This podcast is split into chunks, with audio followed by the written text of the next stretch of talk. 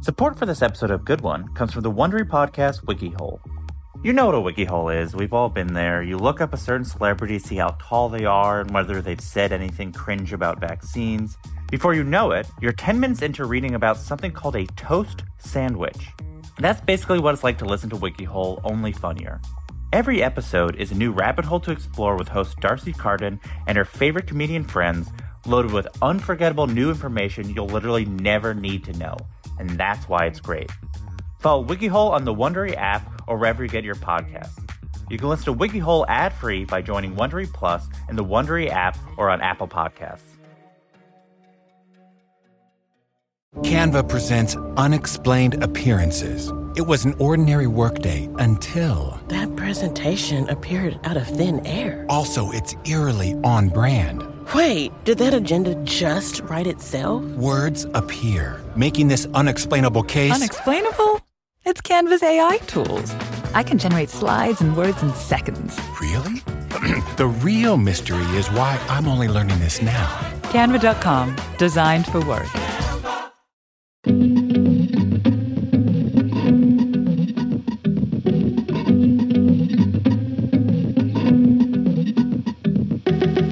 Hello, and welcome to Good One, a podcast about jokes. I'm your host, Jesse David Fox. Each episode, a, guest comes on to play a clip of one of their jokes and then discusses how they wrote it and how it fits into what they're trying to do with their comedy. This week's guest is Bert Kreischer.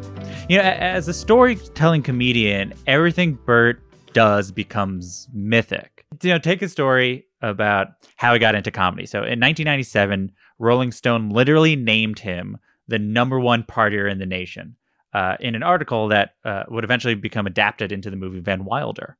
Attention from that article got him on stage in Florida. Soon he moved to New York, and within six months, he was discovered by Will Smith and like started developing shows with him.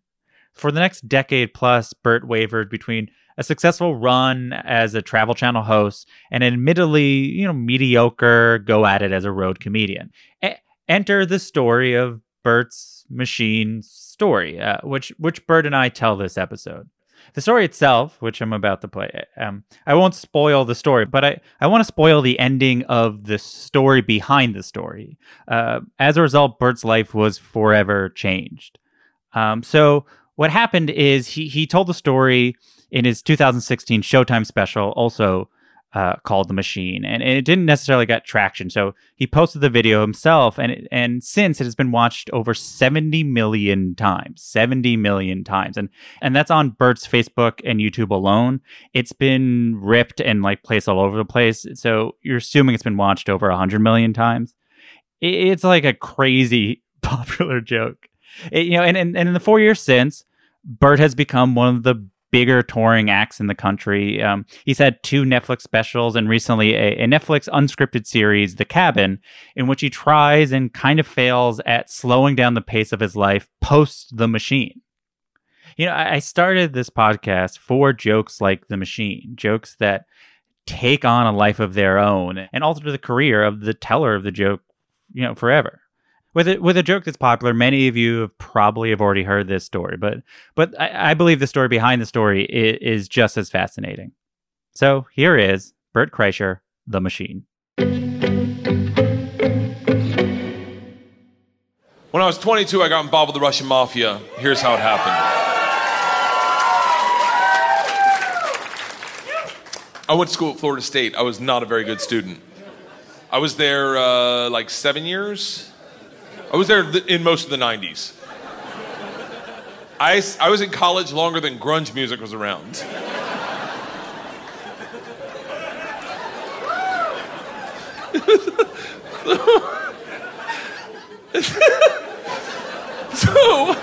this is how bad of a student I was. One time, I signed up for a Russian class thinking it was Spanish, and it took three classes before I realized I don't think this is Spanish.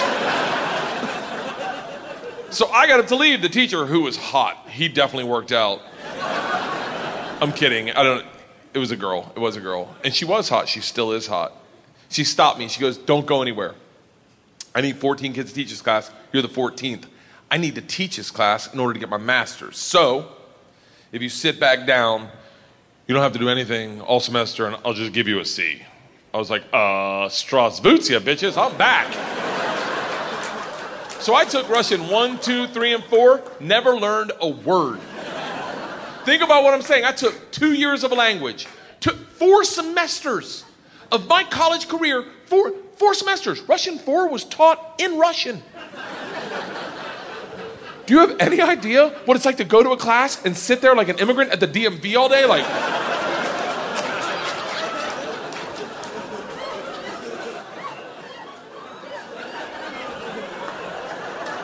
The end of Russian 4, same teacher pulls me aside. She's like, We're taking a trip to Russia. If you go, you'll get a minor. I was like, Okay, hold on. You know, I can't really speak, read, write, or understand the language, right? She's like, I'm fucking well aware of that. you gotta remember, I was taking tests in a language with which I was unfamiliar with their alphabet. Do you have any idea what it's like to take a test and make up hieroglyphics? And the answer is star circle hashtag shoe.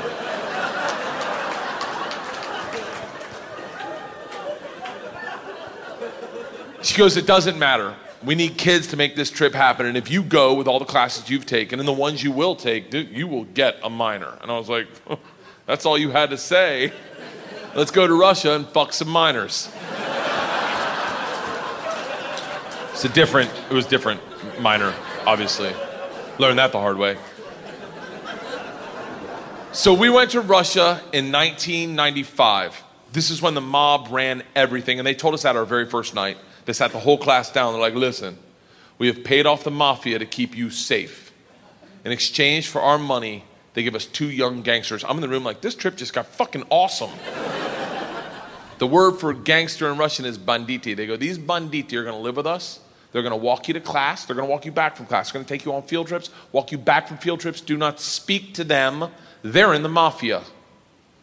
Do not look at them. Do not engage them. Do not interact with them. I was like, they're going to be my best fucking friends.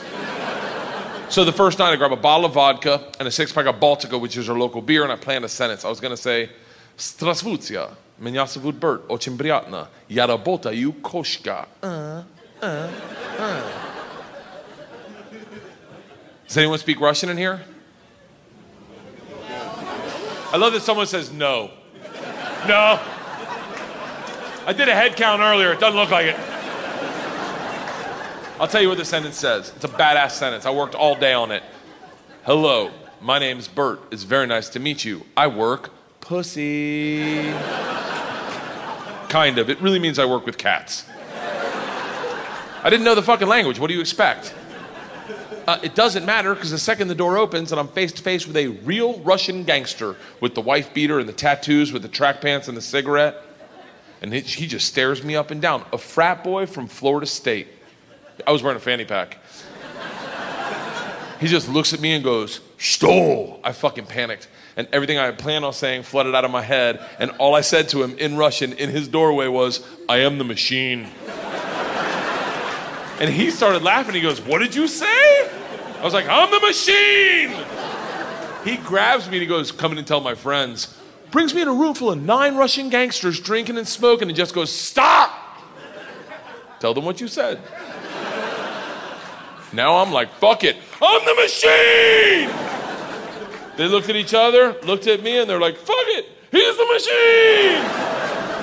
And I became the machine. And these guys loved me. Yes. The, you got to realize, though, the reason they loved me is I went shot for shot with them that night, all night long, until like four in the morning. But all I knew how to say in their language was, I'm the machine! And I fuck cats.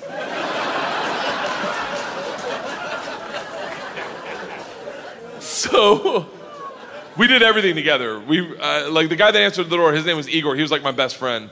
We did everything together. We ran a pool hall scam. We stole a boat. It was literally the best summer of my life. And then one day, the whole class is taking a trip to Moscow. It's an overnight train trip. And I say to Igor, I go, this is going to be a blast. We got to be in the same cabin. And he goes, I can't go. I said, why not? And he goes, different mafia runs train, different mafia runs Moscow. I said, well, hold on. What's that mean for me? And he goes, don't worry. I set up banditi I tell them about you, they'll take care of you. Sure enough, we get to the train station, and he introduces me to my two new gangsters, Igor and Igor. And he says to me, he goes, Guys, this is the machine. If you give the machine vodka, you'll have a great time. the big ear of the two Igors looks like a kid on Christmas. He's like, Oh, I can't wait to play with a machine. He grabs me and he goes, The machine doesn't sit in coach. The machine sits in first class with us. I'm like, That's what I'm fucking talking about. We go to first class and it is pimped out with booze, food, and here's the real gangster part. Second, the train takes off out of the station, everyone that works on the train comes in to pay their respects. The conductor walked in, rips off the stars and stripes to his shirt, places them on my lap, and goes, This is a present for the machine. it would be an honor to do a shot of vodka with the machine. I'm 22 years old thinking, huh, these machine stories might have gotten out of control. We drink all the booze in an hour, and Big Igor stands up and he goes, Machine, we go to the bar cart to get more vodka. I'm like, fuck it, I'm in the mob, I'll do whatever the fuck I want. we roll into the bar cart like a big dick in a locker room, just, not that I've ever been that guy, but I've seen it. just smack. You know the look where everyone looks like, oh shit, okay. oh, someone's here, okay, all right. Igor looks at me and in Russian, he says, Machine, go behind the bar and grab bread. In Russian, in Russian. And I understood him. For a second, I'm like, I'm fucking learning. I'm learning the language my way, not through flashcards and textbooks, but by joining the mafia. I get behind the bar, I'm like, Igor, I know what you said. He's like, go for your machine. Can the machine find cheese? And I was like, Sir, cheese, I got it give me another one. And he's like, grab vodka. I was like, I already know that one. Give me another one. He's like, grab the money. I'm like, huh? He goes, grab the fucking money. And I realized at that instant, uh, we're robbing the bar cart. And I'm the one doing it, hooked on phonics style. I grab the money, walk out. Two of my classmates see me and they're like, You're in so much trouble go back to our first class cabin, within five minutes, the head chaperone of this train trip, not the whole trip, just this train trip, she was an English teacher who did not speak Russian, who hated me before I robbed the train. she comes over to our first class cabin and swings the door open with that like liberal arts confidence, just. this shit is over. You're done. You're done. Stand up right now. You you stand up. Stand how how you're done. Stand up. And Big Igor looks at me confused, then smiles, takes a big sip of vodka, spits it in her eyes, and goes, No one talks to the machine like that. Shuts the door in her face and goes, Fuck that bitch, this is Russia.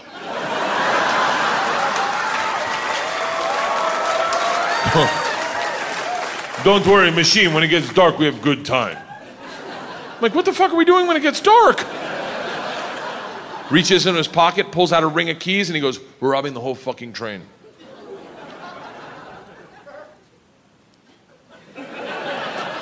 I'm a good person. I don't cheat. I don't cheat. This is why. Let me tell you. I don't cheat on my wife. I don't cheat on my wife because one morning our whole family was in bed, the dogs, the cats, the girls, my wife, and we were just giggling, and it was pure. It was perfect. And I, I thought to myself, I don't ever want to screw this up. This is the most important thing. This is what it's, life's about.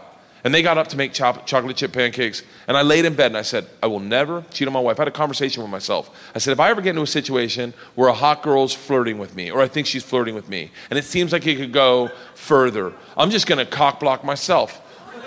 I'm just gonna look her in the face in front of everyone and go, I don't cheat on my wife! now, I may be wrong. She may not be hitting on me. she may throw a drink in my face, slap me, or I may be right. I, none of that matters to me. What matters to me is that I don't cheat on my wife because I've already had that conversation. Here's the problem I never had that conversation about robbing trains.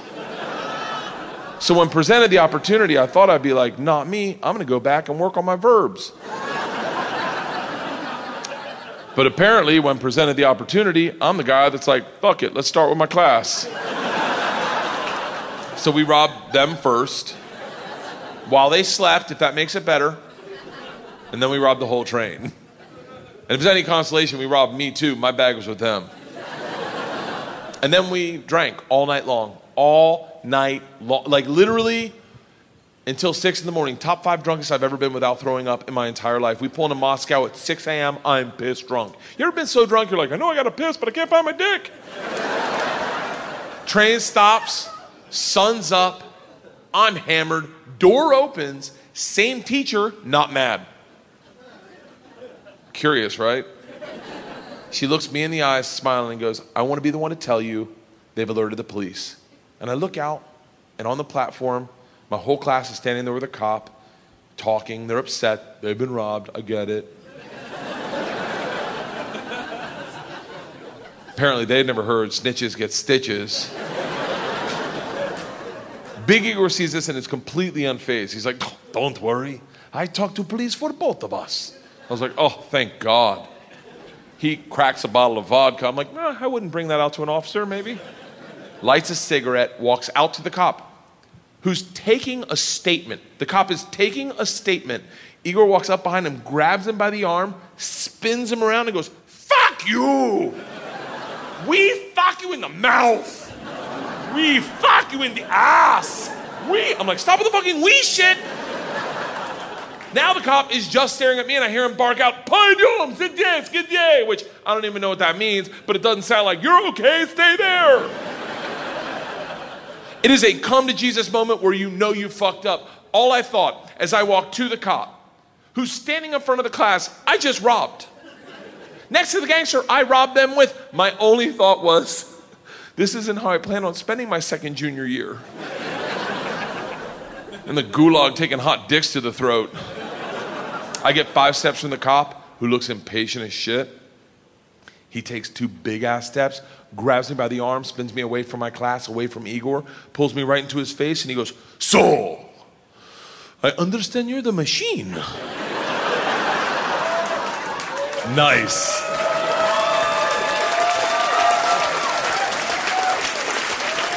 Tonight you party with us. I was like, What? He's like, Tonight you party with us, yes? And I looked at him and I was like, Wait, I'm not in trouble? And he gets so close to me, I can smell his morning cigarette, and he goes, No. Fuck that bitch. This is Russia. So I am here with the machine, Bert Kreischer. Thank you for joining me. Thank you for having me. Uh, so I, I want to start uh, with a question I sometimes ask people. Have Have you seen the movie The Prestige? I have not. Wait, wait, uh, maybe I have. Maybe I have. Hold on. Is that the one where he cuts his finger off? Maybe it's like Christian Bale and Hugh Jackman and Yes, they're magicians. Of course, I've seen that. I love that movie. All right, cool. So I bring it up often in the context of this show because though I have not seen that movie in a long time, I feel like it's a really good metaphor for an artist who who is not just like committed to their work, but literally lives their life to feed into the work they're creating. And I think it's really interesting with comedians who pull from their lives to wonder if they are literally living their lives for the stage. And I want to talk, I want to bring it up at the beginning here because at this time when the machine story was literally happening, you were not a comedian. Being a, glim- a comedian was just a glimmer in your eye. So, did this, this all to say, at that time, even though you weren't a comedian, do you feel like you were still living your life for stories? You know, like you're like, I'm going to do this because I want to be a person who has stories like this to tell. And if so, where where does that come from? That is a an absolutely fantastic question that I'm going to over answer. Uh, get ready. All right, I'm ready. So I was the guy my entire life that I was oblivious to how I was perceived, how I was interacting with people, and how I was behaving. Um, I was definitely not the guy that uh, your your girlfriend. Um, like if we were roommates and your girlfriend was like, I got to set someone up with someone, they would never look at me. I was never the guy. Uh, but I was the guy who, when you'd sit at a party, they'd be like, Oh my God, did you hear about the time Bert shit on a pizza box? And, and, or did you hear about the time that Bert climbed to the top of the telephone pole and yelled, I have marijuana. And there were like a thousand kids, and the cops were like, Hold on, arrest him. And I'm like, It's not here, you idiot. It's at my house. If you like, I was the guy who I, I and and I I would enjoy it. It would make me giggle, but I, I would live a life that I people then say, Hey, Bert, tell them about the time that you we broke into that that, that bar that broke that burned down, and we took all the Mm-hmm. out liquor, and we didn't know the name of it name because all the labels were burnt. And I'd be like, oh yeah, yeah, yeah, yeah, yeah. I would never be the guy telling my own story. Mm-hmm. Which is an interesting pivot when you become a comedian. Because as a guy who never told his own story, but the stories were told about him, and that is how I got discovered in Rolling Stone as the guy that all these stories were told about. I then got into a business where I realized if you weren't telling your own stories, no one was listening. You hmm. had to be your own promoter, which I was instinctually uncomfortable with. I, I mean, so uncomfortable that it would make my skin boil, like or my, my blood boil, and I and I'd be like, I'd be like, I, I just am not that guy. So, the machine story being a perfect example. Um, that was a story that I that had happened to me in I guess 1995, and I just did not tell people. I, I didn't tell people for a number of reasons. It's a long story, Yeah. but number two, it wasn't on the top of my radar. I, at the time, I was when I got into comedy, I was so obsessed with writing material that seemed like it fit in. I didn't want to be hmm. the guy doing something different. I just want to be the guy that got spots that the managers are like, "Oh, I can identify that. I can put my finger on that." And so the machine story was not a story I ever would tell on stage. It wasn't until I did Loveline with Dr. Drew, and and they were uh, auditioning guest hosts of of, of someone in my class called Loveline and said, "Hey, why don't you tell them about the time you robbed us in Russia?" Hmm. And I said, "Oh yeah, yeah, yeah." And that is, I mean, if you're going to get to the to the to the base of who I am as a performer, that one moment when someone calls in and says, "Tell them a time that you robbed the train in Russia," that's who I am. Is that? Hmm. Oh yeah, yeah, yeah, yeah, yeah, yeah. The story's not thought out. It wasn't written. It was just me telling you a story of what I did. And Dr. Drew loved it. Said, "Hey, why don't you come back the next night?" And then got on again. And Dr. Drew's like, "Tell him about the time." You robbed a train in Russia, and I told it again. I told it two nights in a row, which Yeah. is so odd on radio Yeah, yeah. that he had me back the next night. so so having said that, that is who I was. I just kind of lived my life really oblivious. Uh, Honestly oblivious, like a drunk Forrest Gump, just going through life, having fun, doing crazy stuff. But that I I- you know, I'm from Florida. That's kind of the norm of all my friends. Is like, hey, we found a kilo of marijuana on the beach, let's smoke it. Like, you know, like it was just that is who I am. So, you know, before it seems like you really started doing this joke in earnest in in 2011, which we'll- we'll get to, but you you had a lot of success really quickly in stand up, not as a stand up, like you you immediately hit the ground running as like a host and things like that. What did having the story sort of represent for you? What did it feed in sort of the perception to you in in the industry outside of stand up? I, I don't know what people saw me as. I don't think I knew knew what I saw myself as. I got to mm-hmm. be honest with you. I mean, I felt like I, I felt like a like a like a Dane Cook baby brother a little bit, and and then I would get. Oh, it was always backstage at a comedy club. It was always backstage at a comedy club. They'd be like, "Yo, tell the story. Tell the story about uh, Tracy Morgan. Tell the story about the time you robbed the train in Russia." And or I'd go on radio and they'd cue me up. They'd be like, "You got to tell this story about the time Ralph Sampson brought you up in front of the whole basketball camp and and tortured you." And because they weren't scripted bits in front of an audience and it was just Yeah. me telling it to a friend. They were so organic and fun. And I would always say, these aren't stage stories, these are just stories. Yeah. And everyone would be like, everyone. I mean, Elliot in the morning, Cowhead, uh, Preston and Steve, uh, Randy and and and Bill in, in Pittsburgh at, at WDVE. Um, Joe Rogan. Joe Rogan Yeah. was the one that really kind of changed my changed my career in that he insisted. I mean, literally insisted. I start telling these stories on stage. Well, it's interesting how you say it. You're, it's like it became a bit of a cliche, but you were like the guy who was funnier off stage than on. Like you were more yourself off stage, and it really was like be that guy. And it was really interesting. I rewatched the the episode of Joe Rogan you were on where you told this story, and he's like, "You got to tell it on stage," and you're like, "You said like I can't. It's too long." You say it would be too hard. Yeah. Um, I'd love to hear you talk about what that fear was. It's 13 minutes. I, I mean, Yeah. I, I I remember the first time I told it on stage. I told it on on um, Elliot in the morning in in DC 101 in uh, DC one time, and everyone I sold out the whole weekend. That I told the show on the sold out the whole weekend. Just told that story on his radio show, and everyone wanted to hear it again. And I kept telling them this isn't a stage story. And so then I started telling it on stage, and there was so much silence. I mean, you have no. It's a 13 minute story, and when that's 13 minutes of me knowing how to tell it, 11 if I cut chunks out, but like when you don't know how to tell it, that can be like a 15, 17 minute story of you meandering on what you think if you're trying to write it and play around with it. And uh, and that was the first time I, in DC it was the first time I ever tried to t- tell it. And I just was like, that will never happen again. That was painful. And that was the end of my show. And it was so painful that I was like, I was like, I can't do that. So then I tell it on Joe. And I and I think this is if you're a comic, this speaks so much to the shift in what happened to comedy when podcasting opened up the doors to a bunch of new fans. Is I go tell it on Rogan, knowing full well this isn't a stage story. I'm never going to tell this on stage. Tell it on Rogan, thinking "Eh, it's a good story. You know, we'll laugh and and the way Joe's show was set up was you weren't doing radio. You were just going and hanging, so you yeah. could tell a story. And I told it, and Joe was like, "This has to go on stage." And I literally was adamant. I was like, "Yeah, that's not a good stage story." And he's like, "No, you have to tell it on stage." And he was like, "As a matter of fact," I, and I think these might be his exact words, or obviously I speak in hyperbole a lot. I'm sure this is how I remember it. But he was like, "For now on, he is only to be known as the Machine, and you have to call it out at his shows and force him to tell this." He was like, "This will make you a better comic." I went to Columbus, Ohio the very next week. I go on stage. I do my derivative shitty act of like of like uh, you know it would be fun? You know it would be fun? You know it's crazy? You know what you got to do to your wife? It's the i mean stuff where i look back and i kind of cringe but but whatever. Yeah, yeah. and I, I get towards the end and these this kid's in the front row he's like the machine! And i was like oh yeah man that's not a stage story. And he says hey man that's the reason we're here.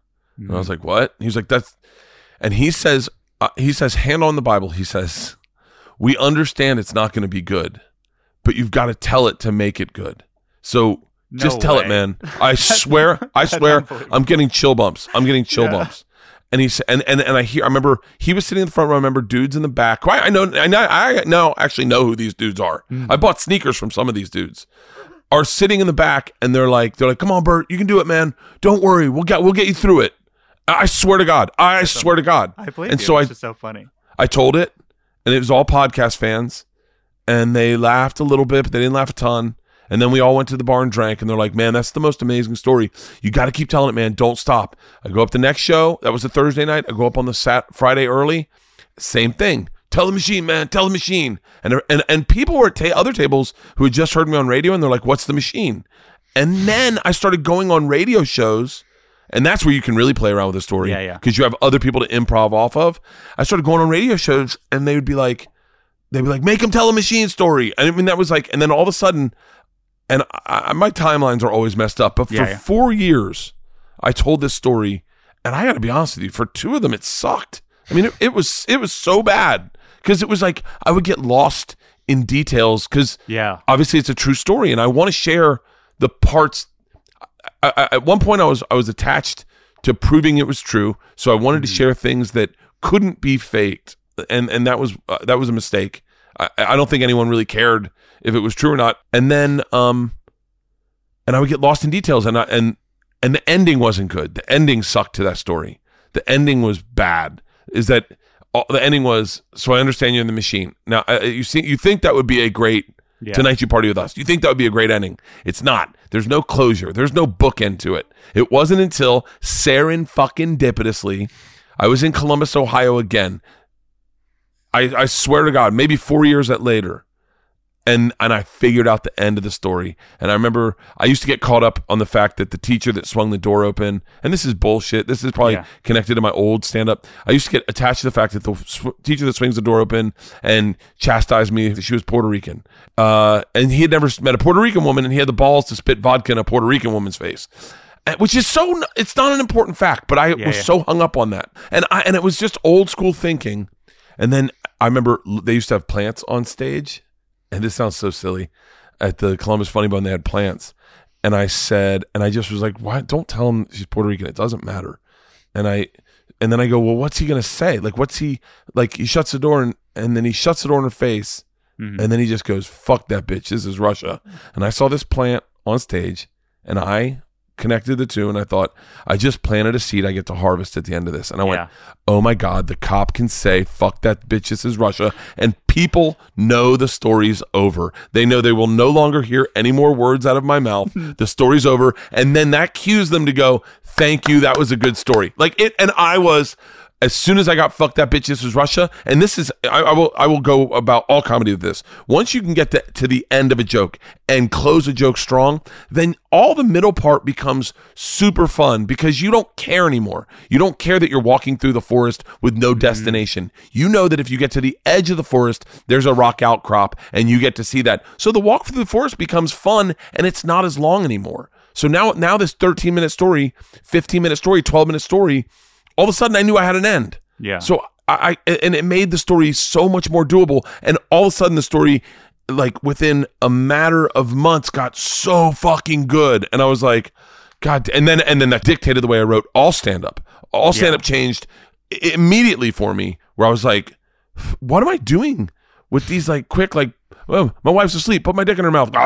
You're dreaming. Like what? I'm like, what? That's the dumbest thing I've ever done in my life. I'm embarrassed that I did that. Now let's just do these stories that I have in my life because now I know how to tell a story. It was, I mean, it was like a game changer, a real Yeah. game changer. You you mentioned that what you know, I think a person will see a person who doesn't know you or maybe like knows a little bit about comedy will see this story and be like, he just went up there and he told the story. Like that's not hard. He had he lived this story. That's not you don't have you don't have to work on that. He didn't have to write anything.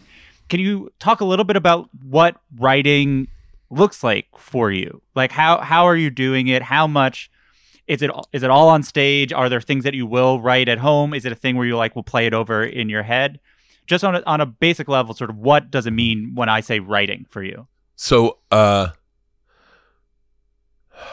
I, th- uh, I'm, I'm going to attempt to answer this the right way. I think what will happen for me is one event will happen that I mark, uh, memorable and and and stage worthy.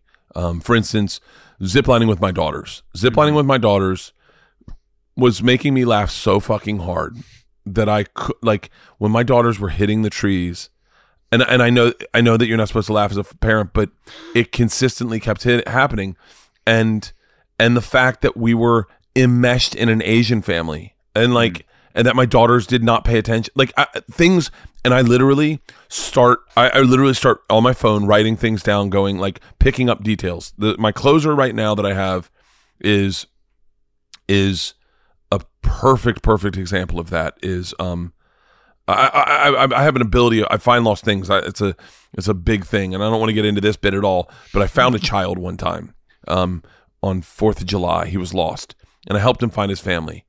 And uh, without giving away the end, and I, I don't want to give away at the end because I want people to see the story.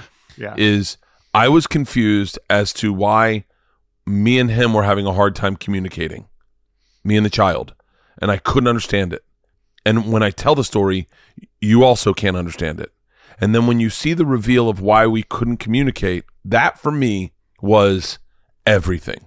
That was like, okay, this is a great Agatha Christie moment where you don't understand that that everyone on the train killed him, right? And I think that goes a little bit more to storytelling. For most parts, it is something happens, um, uh, something happens that I, I mark memorable, and and I and I then once I start with that memorable thing, I then need to find an ending first, and that that's my my attempt. Mm-hmm. But you know, you work it out on stage. You you see if you can have fun with it a little bit, and then and then all of a sudden. And then if you can get a big pop on stage from something, so like in the story I'm talking about finding lost things, I had another story. I, I actually do find lost things a lot. I, and, and as a matter of fact, uh, I found a woman's wedding ring at sea- SeaWorld 10 years ago, and she called me three days ago and said, That's my wedding ring. And I'm bringing her on stage in Escondido to reveal that I found her wedding ring 12, 12, 12 years ago now, and that she finally has it. It's the last remnants uh, she has of her mother, and I'm going to close my show that way. And then I look at things and I start going, my point is, if I find that one thing and then I can find things to build off around that, that's how I build the story. And and but as always, a sto- you need to know a story's over. And sometimes with me, I can tell you a really great story and you'll laugh hysterically, but you won't remember it until I get that ending. And mm-hmm. once I get that ending, then then then my story's done. Yeah. I I, I want to walk through the story the the sort of finished version of the story and I think the thing that I think would be most revealing of your process is to talk a little bit about the things you cut out because I feel like this is a story that is like it's not like a painting where you sort of like add the layers of it and becomes what it is. It is like Yeah. a it's a brick of marble and you're like breaking away the parts that are not this story. So I do think it'll be interesting to hear because there's just so much you are not including because you're deciding this gets in the way of certain things. So Yeah. I, I'm going to go through each part, but the, I think the first question is the opening line, which is a really interesting way of starting a story, which is like, I'm going to tell you a story now, essentially, which is like, when I was 22, I got involved with the Russian mafia. Here's how it happened. How did you land on like a very straightforward, declarative, the story is starting now, start?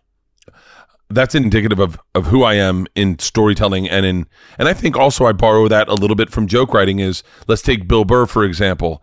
He'll give you the premise of like I don't like XXX of things that everyone lo- everyone loves. And now you got their attention. For me, um I remember being in a green room in um in Atlantic City and uh with with a headliner that I was working with at the time. And all the owners were in.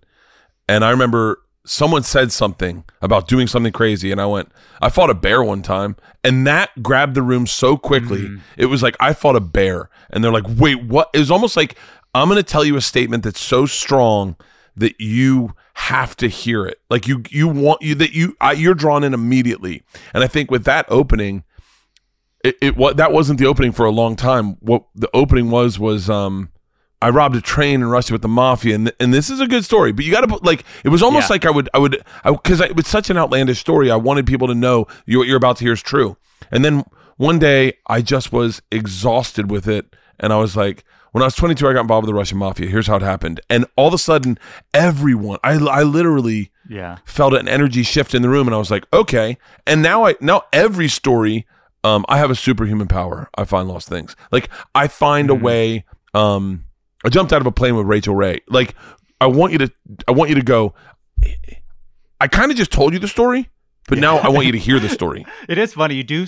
What it's it's also useful to be like, uh, you know, the this is going to be the climax of the story, and like we're going to like it allows you some leeway at the beginning, especially like any setup.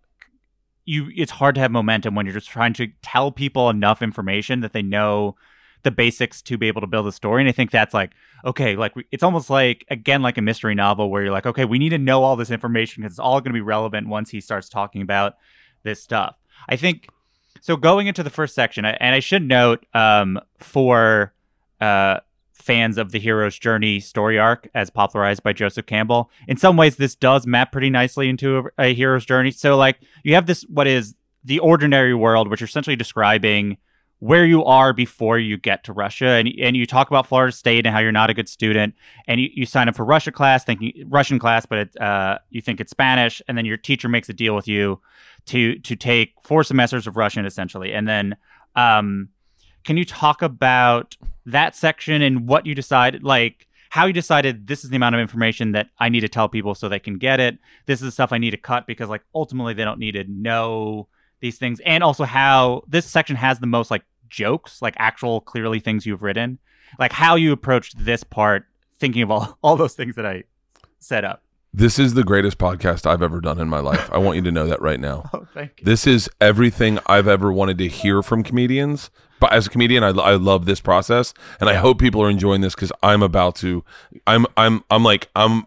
This is like comedy orgasm for me. So, the teacher was attractive. I always felt that was super important because that's mm. one of the reasons I was in the class. I always wanted to give people uh, reasons for why things happened the certain way they did. It was a, it- I I used to tell people it was a noon class. It was a noon Spanish class, and then I would add back in the day, and I would think that I, I could go into like almost like a John Heffron type of. Do you remember when we were kids and when you had to sign up for school classes on the phone and they gave you that big book and, and Russian and Spanish were right next to each other, and I thought I and I, all that shit Yeah. didn't didn't matter. All that mattered was I signed up for Russian class, thing was Spanish, and it did take me three classes before I realized it was Russian because the first class she goes, "Hey, we got 14 kids. Well, we're not going to get into this. People may drop the class. Let's just uh, let's just come back tomorrow and see what it is." And I'm like, "Whatever." I showed up late that day, and I was like, "Everyone's leaving. We're in. Yeah. Good, nice. We got it." And I'm like, "Can't believe we're not taking classes." The next day we go in, and I'm high, and I just don't pay attention, and she's still doing it. And by the third day, I was like, and these are all things that I thought were important in the story. But the third day, we got in, and I remember she put a new alphabet up on the board. And by the way, that was a bit. I, I was like, and then I was like, when did Spanish get a new alphabet? All Yeah. not important, not important Yeah. to the story. What's important is it took me three classes. At the third class, I got to leave. What's important to the story is how I got, in my opinion, why I ended up ta- taking four years of Russian. Yeah. and it was, it was true, and it was hundred percent true. Was that she needed kids to, to take this class, and and and once you took Russian one, you were probably going to take Russian two. So she said to me, "You'll be there next semester, right?" And I was like, "Yeah." One of the parts of the story that I thought was so important was when she said, and I I I would argue I cheapened the joke up a little bit um, by just doing this, but I wanted to get through to the story. When she said, if you go, you get a minor, that was Yeah. actually a really big deal. So she brought me up to the foreign languages um, annex up in the in the Williams building. And she sat me at a table, and a dude, ca- and then and this was in the story, and I loved this part. I loved this part because I can visualize it. Dude sat down who looked like the Marlboro Man, blonde hair, great looking dude, great jawline, with a cigarette. Back the back when you could smoke indoors, and he sat down almost like the KGB, and he said something to me in Russian, and I said, "I have no idea what you just said." And he looked at her and he goes, "You're right. He doesn't speak a fucking word of this language." He goes, "My name's Dr. Launer. Uh, I run the Russian language department here in Florida State. Listen, if you go, you're going to get a minor. This is this is. I mean, this Yeah. is." He goes, "If you go, you're going to get a minor, but you're also going to be really close to being able to major in Russian. so you got to promise me that we'll go. We'll give you your credits. You'll be fine, but you can never take another Russian class." And I was like, I don't like Russian. And he was like, what? I was like, I'm just here for the grade. And he was like, he was like, uh, I, literally, he was like, all right, this kid's going to be fun. And I went. Another thing that was important that I said, my dad was the impetus of why I went to Russia. My dad said, you need to go to Russia. I went to Italy when I was a kid. These are all things that I would put in the story that just seemed to clog it up. People wanted to get me to Russia. Yeah. And so I sizzled all that down to let's get to Russia. And and and so that was it was uh, and, and sadly, and I I mean any good comic is going to go roll their eyes right now. All that got sizzled down to and I'm embarrassed to say it, but it works. Whatever is, uh, if you go to Russia, you'll get a minor. I'm like, let's go to Russia and fuck some minors. Now that is so cheap Yeah. for all the good stuff that I cut out. But it, it, it, in my head, it didn't matter. You just needed a joke to get me to Russia. I, you, they wanted me to go. So we went to Russia in 1995. And then all of a sudden, we're moving forward. Yeah. It's interesting because it's you instinctually knew like what you're talking about and what you landed on is in in uh, the hero's journey is like the call to adventure and the refu- the refusal of the call. Like you that's like in a in these story structures you have this moment where someone asks you to sort of go embark on a great journey and at first you say no to it. And though you had a much longer story that like might have revealed more of your character ultimately you n- realize you still needed some back and forth, but just sort of less of it, and it still captures the same beat, but realize that p- it's a comedy story, and people are going to be like, "I thought there was a story about Russia," and then and and as, as soon as they slip, then I imagine like a House of Cards, the rest of it is then people are going to be a little paying a little bit less attention, and you just need to get there because clearly people are excited for like what is going to happen. Right. They needed a lot of explanation, a lot of a lot of exposition on parts of the story that would pay off later that were all true. Like like one of the things and, and we can talk about this later, but one of the things that's very very very very important, which is which is an epiphany for me is when we go to rob the bar cart and he speaks to me in Russian. I really genuinely was distracted by the fact that we were robbing the train because I understood him. And I, and I, I'm not I'm not candy coating that at all. So we're, we're now at what I would call the meeting of the mentor, which is sort of your your your your your uh you're in the you're going to meet Igor. You're building to that, so it's like um it was Russia in the '90s. Your teacher paid off the mafia. You plan to befriend the mafia, and in your book, this process is a bit longer. You talk about the plane ride. You talk about your relationship to your teacher and how she sort of stressed out about that. You also set up a bit more about Russia at this time, um, but again, you sort of cut that out. Um, can you can you talk about all that cut out and also sort of there's a lot you cut up cut out around just the simple thing of being like you you say I'm the machine. You don't explain a lot of the stuff around that either. Um. So, uh, the plane ride was is when I found out we were paying off the mafia. Um, but it, it didn't it didn't make sense that my class wouldn't know. But that is when I found out, and and uh, and and it was it was such a great it's such a great movie moment. But in, in comedy, the the one detail added to so much more, and and I loved the detail. But my teacher came back to my seat. I want to say I was sitting in row 35. I don't know why little details like that stick with me. But I remember being in the back of the plane because I don't like flying in the back of the plane. I like flying on the front of the plane. And um, came down, sit next to me, and had a drink. And I had a drink. Uh, I can't remember she brought me one, but we sat down and she unzipped her pants and she had uh, what which what I remember was probably ten grand, five grand in in cash in a in a hidden fanny pack in her pants, and she was like, "I am freaking the fuck out." Now, what's also interesting about this is that I explained this teacher one way, and and and and and I, I used to dive into the details of. Do you remember that? Like, I, I thought she was an adult. She was probably just like a year older than me. Yeah, yeah. I mean, she was she was my age roughly, but that for me was like all of a sudden when the adventure started is when she did that, and I, I, I was, and I I, try, I used to try to keep that in the story because it was. It was. I thought it was great, and and by the way, I feel like I'm just sizzling down to why this story could have been so much better if I was a better comic when I started telling it. And by the way, it might be if I was telling the story now for the first time, it would be fucking bananas. Yeah. But but I, at the time, I looked at that and I was like, and and I remember two dudes at the we were in an auditorium, two dudes, um, stay uh, teachers are in the center, they're off to the right, and they're like, these are their names. Uh, they're going to be our chaperones. We have we've paid them to stay with us. Um, thank you so much. And then they walked out of the room and they were like, listen, and they were very clear. They do not speak to them, do not talk to them, do not hang out with them. They are not to be our friends. And I already knew what was going on. I already knew they were in the mob and that we had paid them off to keep us safe. Mm. I knew all that detail. So what I did is I mashed up that whole thing and just had the teacher introduce him as the mafia. But I knew that detail immediately. And so I just sizzled that down into the they are the they are our gangsters. Do not party with them. Do not because I already knew that day. I went out and I got vodka and Baltika Six, which is their beer and the one I like now. Um, and I knew I was gonna party with them. I knew they were gonna be my friends. And the way it had set up is as as we had already all got our rooms, and their room was right next door to mine, like literally next door to mine, and across the hall from the teacher who had been passing me through all my classes, uh, literally across the hall from her and next door to me. And I was like, oh, I am definitely meeting these guys. And by the way, everyone in this Russian class was not, they were kids that were interested in learning Russian, if that makes any sense. I was a kid who was interested in partying. So like you got a bunch of kids that are interested in possibly working abroad when they graduate for the U for the Senate or something. And then you got me who's like, I'm not gonna ever use this language. I'm here to get fucking crazy. The thing that I'm every time, even this the, when I watched it most recently, I was surprised you don't include the explanation of why you would say you're the machine, which is That's a great. That's a great fucking question. so I used to. I used to say, and then I, I in the special we did, there was a Russian in the room. I used to pray to God that I get a Russian in the room. So if I got a Russian in the room, I could explain how that started.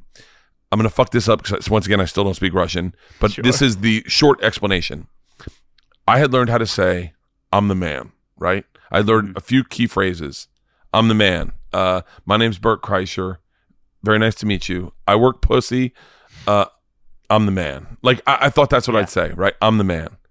So I'm the man is is Yamashina. That's how you say I'm the man. If you say Yamashinu, that means I'm a car. And so I said, or I'm the machine. I'm Yeah. the I'm the machine. I'm the Uh, Russian's a very literal language. And Yeah. so I said to him, My name is Bert Kreischer. Very nice to meet you.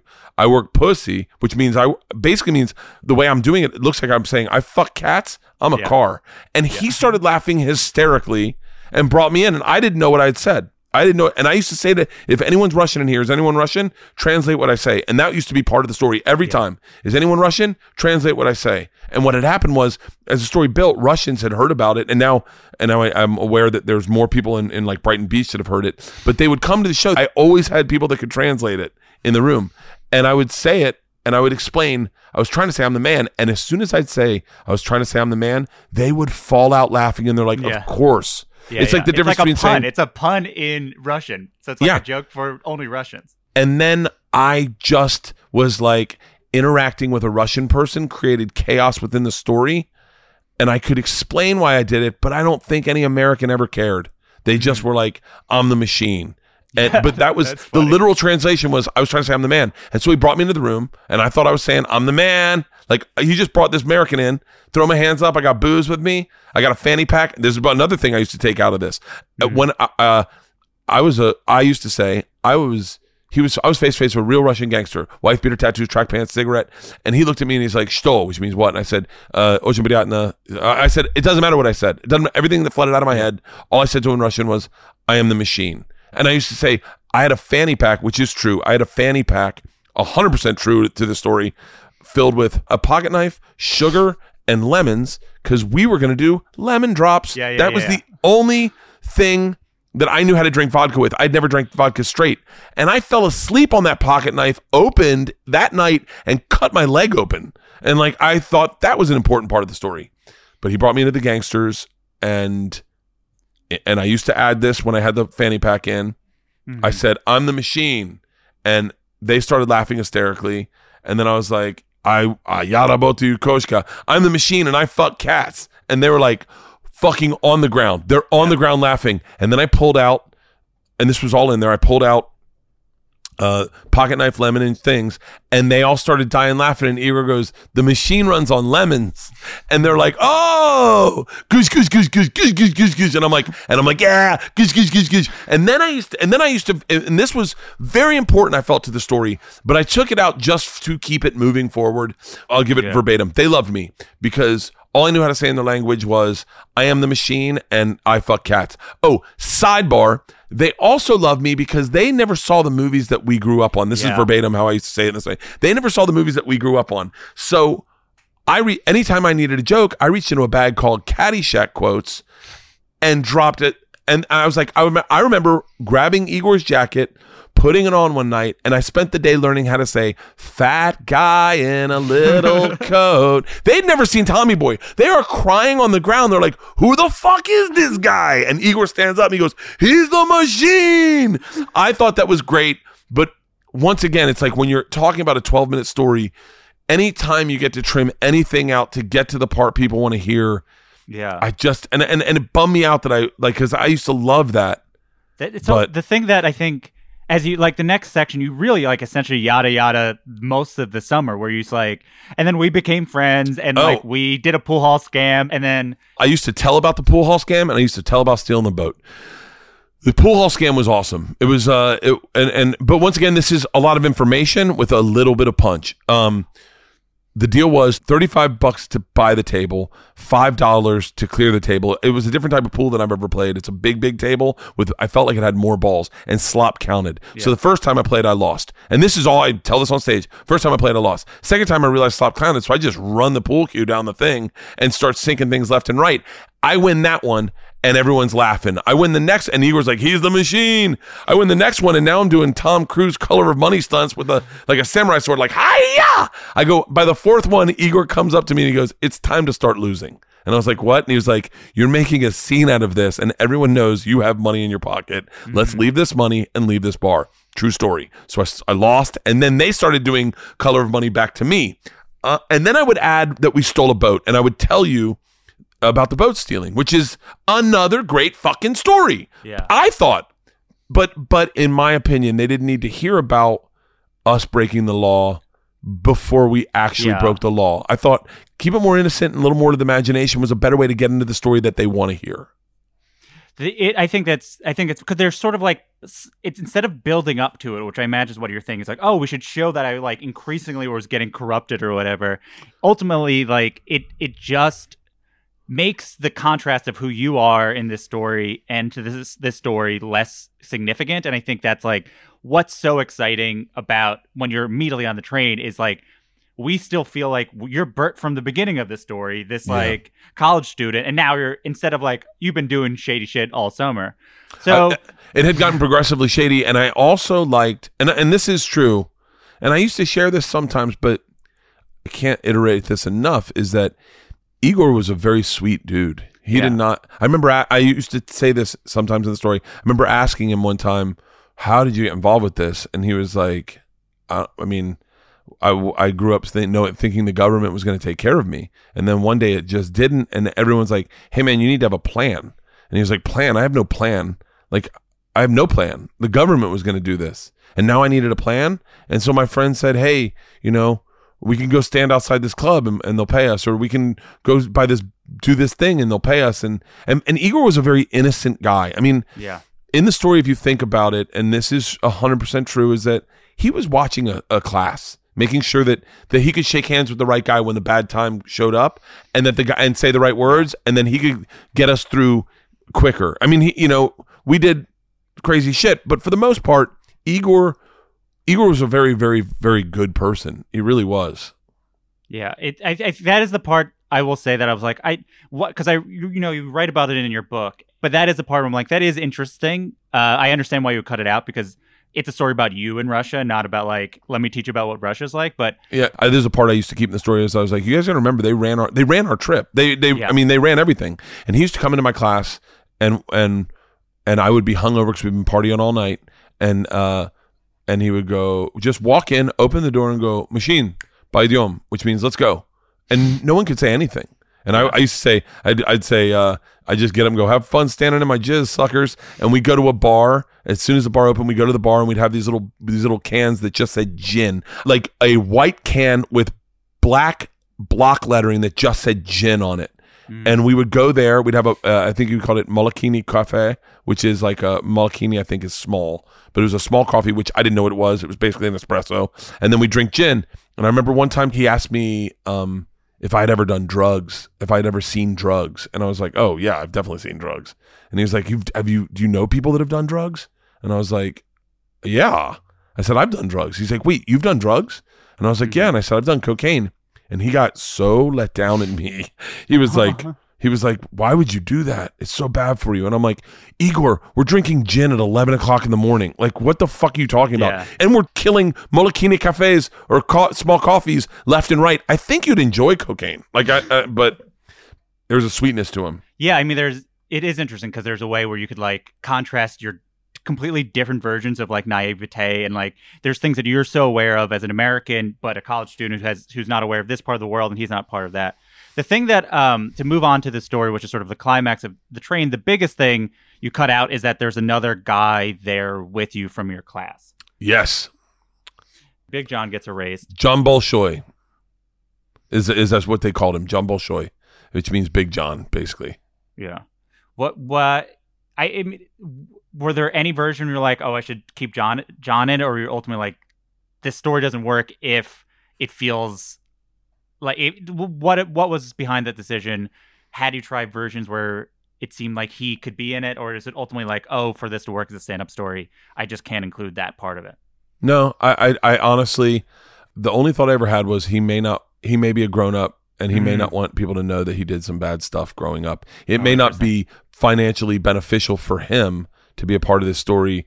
And in all honesty, had this been me alone, I'm not certain I would have behaved the way I, I did. Uh, you know, uh, that not to like take the wind away away from this story, but like had I been by myself, I I may have may have bailed out earlier or or found a reason to get away. All I know is that with him, and, and here's the other big part of the story that I can't believe people didn't ask more about. John uh, is spoke Russian, so that's how I communicated with these mafia guys. Like, there's a part of the story where I, I where there's no connective tissue. Where like I didn't speak any Russian. John was communicating with these guys, and so that with the moment when we go to the bar cart and he speaks Russian to me, and I learned it, the person I was talking to really was John, not Igor. I was talking to John, and so um, John, when you know when was a part, and I just thought it was unfair to share a story that. Like I, I'd done that a lot. I'd done that a lot about my buddy Hutch, where I talked, and my buddy Hutch and Harper, where I did told a story uh, on Comfortably Dumb about taking acid and going to Disneyland with them. And right before we were about to air it, they're like, "You need to call Hutch and Harper." And I called Hutch and Harper, and I was like, "Oh my god! Like I'm about to tell the world they just did acid. Like they may not want their job to Yeah, know yeah. that. I never thought about that. And I called Hutch, and Hutch is like, "Oh yeah, don't tell it." And I went, "Okay, I, let me. I've I've already recorded it." And he was like, "Well, just take my name out." And I go, "Actually, you're a big part of the story." And he was like, "What?" And I was like, I, "Okay." I was like, "Brother, I need you right now. I have then my special is about to come out." And I tell everyone you did acid and that you lost your feet and that we got arrested. And he was like, he was like, well, well, what if my kids see it? And I was like, I'm sorry, man. I didn't think this through. And he was like, he was like, oh, I love you, you know, and put it on. And, and then I called Harper and Harper was like, I don't give a fuck. and so I was like, I don't ever want to get to the point where I'm, I'm telling the story and I've got to find John mm-hmm. Bolshoi and be like, hey, man, I know you're probably a banker right now because John Bolshoi was fucking a smart dude, a Yeah, yeah. big smart dude. And I was like, I just, I'm going to just take his name out and make it easier so that if we ever record this, I don't have to go find him and be like, hey, man, just so you know, I implicate you in robbing a train in our class. And him being like, oh, can you just take my name out? And I'm like, nah, it doesn't work that way.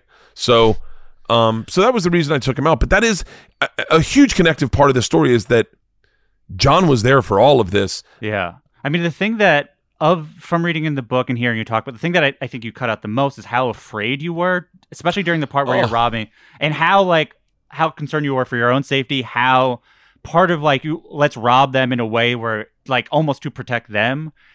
And and was that a thing where like if I bring this up now, this story will become a bummer? Did you wrestle think- with like Listen, I think there are things that I keep back from this story that uh that are very that would turn this into a very sad story. yeah like, I mean, let's just say their language, the mobsters' language wasn't technically progressive back then. Sure, yeah, okay. yeah. So like so like the things they were saying were pretty aggressive and John's translating to me and then and and and I'm and I'll be serious is that um and and and this is a little bit of of, of something I, I, that I don't share in the story is that um I remember one time telling we were this, a little sidebar to this. I didn't go into enough detail on on what the train looked like. Um, but I remember one time we were in Vietnam. I was with my trip flip crew from Travel Channel, and we were on the identical same train that we had been on that we had robbed. And I told them my my crew, I was like, "This this is the train we robbed." And I went, "Come here, I'll show you the cart I sat in because Yeah. it was I guess it's just old European trains." And and when one of my cameramen said, "Wait, it's not like uh, they didn't weren't all sitting in seats," and I was like, "No, they were in their own little cabins." And they're like, "Wait, everyone had a cabin?" I go, "Everyone on the train had a cabin. Like first class was just bigger." But everyone had a cabin, and then I showed them how you robbed a train. And I used to go into detail on how you robbed a train. You slide the door open, little Igor would climb in, slide in on his belly, start pulling stuff out in the hallway. You know, it's four in the morning, five in the morning. You'd go through their bags, and John and I were kind of protecting uh, there's no nobility in my behavior Yeah, on yeah. any of this. I can't I can't try to feign that I was a good guy, but I will say that John was bigger than one of the Igors and me, and and John was a John was like, hey man, like we got chicks on our on our crew, like we're not we can't just let them just take off and just go through everyone's cabin. We got yeah. chicks, and I was like, I was like, yeah, and and that and and I think most of John and I the entire night we were just staring at each other in wonderment of like what we were a part of, what we were doing, and then you know they'd be like, Bert, you slide in, and I was like, I remember sliding in. I'm you know we the other part of the story that I used to put in is we robbed me too because Yeah, yeah. my bag was with them. And so we pulled my bag out, and they stole my da- my dad had given me a pocket knife that meant a lot to me, and they stole that and my camera. I had to be like, call my dad, and I go, I need a new camera, and he's like, what? And I was like, I got robbed, and he was like, I oh robbed my, my, god, own camera. yeah. So The Yeah. the, the other thing we, we talked about the ending, which but in in the book you allude to the fact, and you've talked about the cops that you eventually do hang out with. Was terrifying. Uh, Are, were they were scarier than the mobsters. There's there's a part where the, the book story ends where you're like sitting in your hotel room where you're getting phone calls from the cops and you just, and you don't want to pick it up. if John Bolshoi hears this podcast, the one thing he'll remember the most, more than anything, was me and him shared a room and our phone rang all day nonstop. I'm saying, I'm not even exaggerating. Yeah. Uh, We could not sleep. It could not, it would not stop ringing. It would not stop ringing. And both of us were, I mean, shitting ourselves at this point, going, we're getting kicked off this trip. We're in so much trouble. We're in, and, and, and, and a little, another part I didn't put in the story, but is really important is we're ready to get our asses chewed, get sent home, everything. And they didn't say anything the whole time in Moscow. And then the day before the day the day we're leaving on the train to head back to St. Petersburg, my teacher, the one that was cool that got me through all the classes, came inside to both of us and she was close with me and John both. She said, "Okay, so obviously there's a new rule you can't rob anyone on the train, but we have been asked to see if you guys would party with those gangsters again." And I was like, "What?" She was like, "Cuz they're really excited to see you guys. They had a great time and we've been informed that technically nothing bad happened. And Mhm. so, you know, we need you guys to party with them again. And both John and I were like, "Are you fucking kidding me?" And this time we just got on the train, we drank with them. There was a, it was a little darker energy on the ride home, if I remember correctly. It was a little darker energy, and I think they just took pictures of me shitting. But um, but uh, but yeah, and John and I were floored, and then we had a big class meeting by the elevators. Uh, and I remember people were really upset, and people were very angry at what had happened, and you know, people, some people had had vodka spit in their faces at certain points of the evening, and and uh, and I remember Igor, my Igor, coming out to the elevators, and he's like very blatantly, he's like, the machine's done with this, machine paidium, and I was like, Yeah. what? And he was like, and he looked around and he looked and he goes, you're children, you're being children, you're all sitting here, no one got hurt. Everyone, you guys lost a little money. You lost a little camera. It's not a big deal. The machine's done with this. Let's go. And I just got up with Igor and I was like, I guess this is over. And I just left. Yeah. Wow. The the um there it ends in the way that I think feels like the the the ending of it and it is exciting, but there is not a and uh, this is not saying stories need to have this. There isn't a moment where you're like and this the moral of the story is if you're in Russia, don't blah blah blah blah blah. Um I definitely had that in there. I, Yeah. I, I had the moral of the story is I definitely had that. I definitely What- um yeah. uh the, uh the the moral of the story is when in when in Rome, Rome if you want to, and when in Russia, fuck it. Sometimes you got to rob motherfuckers. That was like that was I had that as an ending. I've had every fucking ending you could ever imagine. Yeah. I had the ending where we go out with the cops, and the, and then the ending was um we go to a strip club. And the cop we walk out of the strip club hammered, and the cop throws me the keys, and he goes, "You drive," and I was like. You, you want me to drive a cop car? And he was like, Yes, fuck. What? I am police. What is the worst that could happen? And I was like, Fuck it. I'm the machine. Let's do this. That was an ending. I had a bunch of different endings, but it wasn't until I found "Fuck That Bitch This Is Russia" where I where the audience knew the story was over. without telling them what the takeaway is, what what do you feel like what were you hoping the takeaway is? The takeaway from the story? Yeah. it could be nothing. I just wonder if you were like, you know, do you feel like in so much as do you do you feel like they learn anything about you or do you feel like they learn anything about Russia? You know, like what what do you think the takeaway is? I will. I will say. I, I think at one point you get so caught up in the momentum of Mhm. of of a story like that, where you you you don't think about it. You know, Yeah. you don't think about. It's it's this sounds crazy, but it's almost like the you know the, the movie Blow, where the guy starts moving marijuana and then starts moving coke, and then he can buy a nice car, and then it's a house. And with that story, it just got so. I just wanted it to be good. I wanted to prove to myself Yeah. that I could tell a story that I don't think I had any insight in what the message was. And I know for a fact the messaging can be, especially to to your children, different than you intend it to be. I remember my daughters one time um, when they were sharing a room, which means they were probably, you know, first grade and third grade or fourth grade and fi- fifth grade. Like, you know, they were very young. I remember walking in and they were like um, saying something. And George is like, not daddy. And Isla goes, no, daddy. Or no, Georgia was saying daddy. And Isla's like, not daddy. She goes, no, daddy, Isla. It's true. And I go, I walk in, what are you guys talking about? And they said, Georgia said you robbed a train one time with some bad men. Is that true? That can't be true, right, Dad? Yeah. And I was like, fuck. And I was like, all right, hold on. And I got a glass of wine and I sat down at their little table, their little white table that had stickers all over it and markers. And I said, all right, I'm going to tell you a story that's a true story. Okay. And I, and, and I used to tell them stories about, you know, crazy stories that, and they loved to hear like fighting a bear or taming lions or washing Yeah. an elephant, all these great stories and I told them the story and they were on the edge of their beds. I mean, the edge of their beds. And you know, obviously, I I candy coated a little bit and explained parts that I needed to. So when I say the cop, um, Igor says to the goes over to the cop and he's like, he's like says a bunch of stuff. I just said says a bunch of stuff in r- Russian. He's like, and yelling him in Russian. Then the cop looks at me and he's like,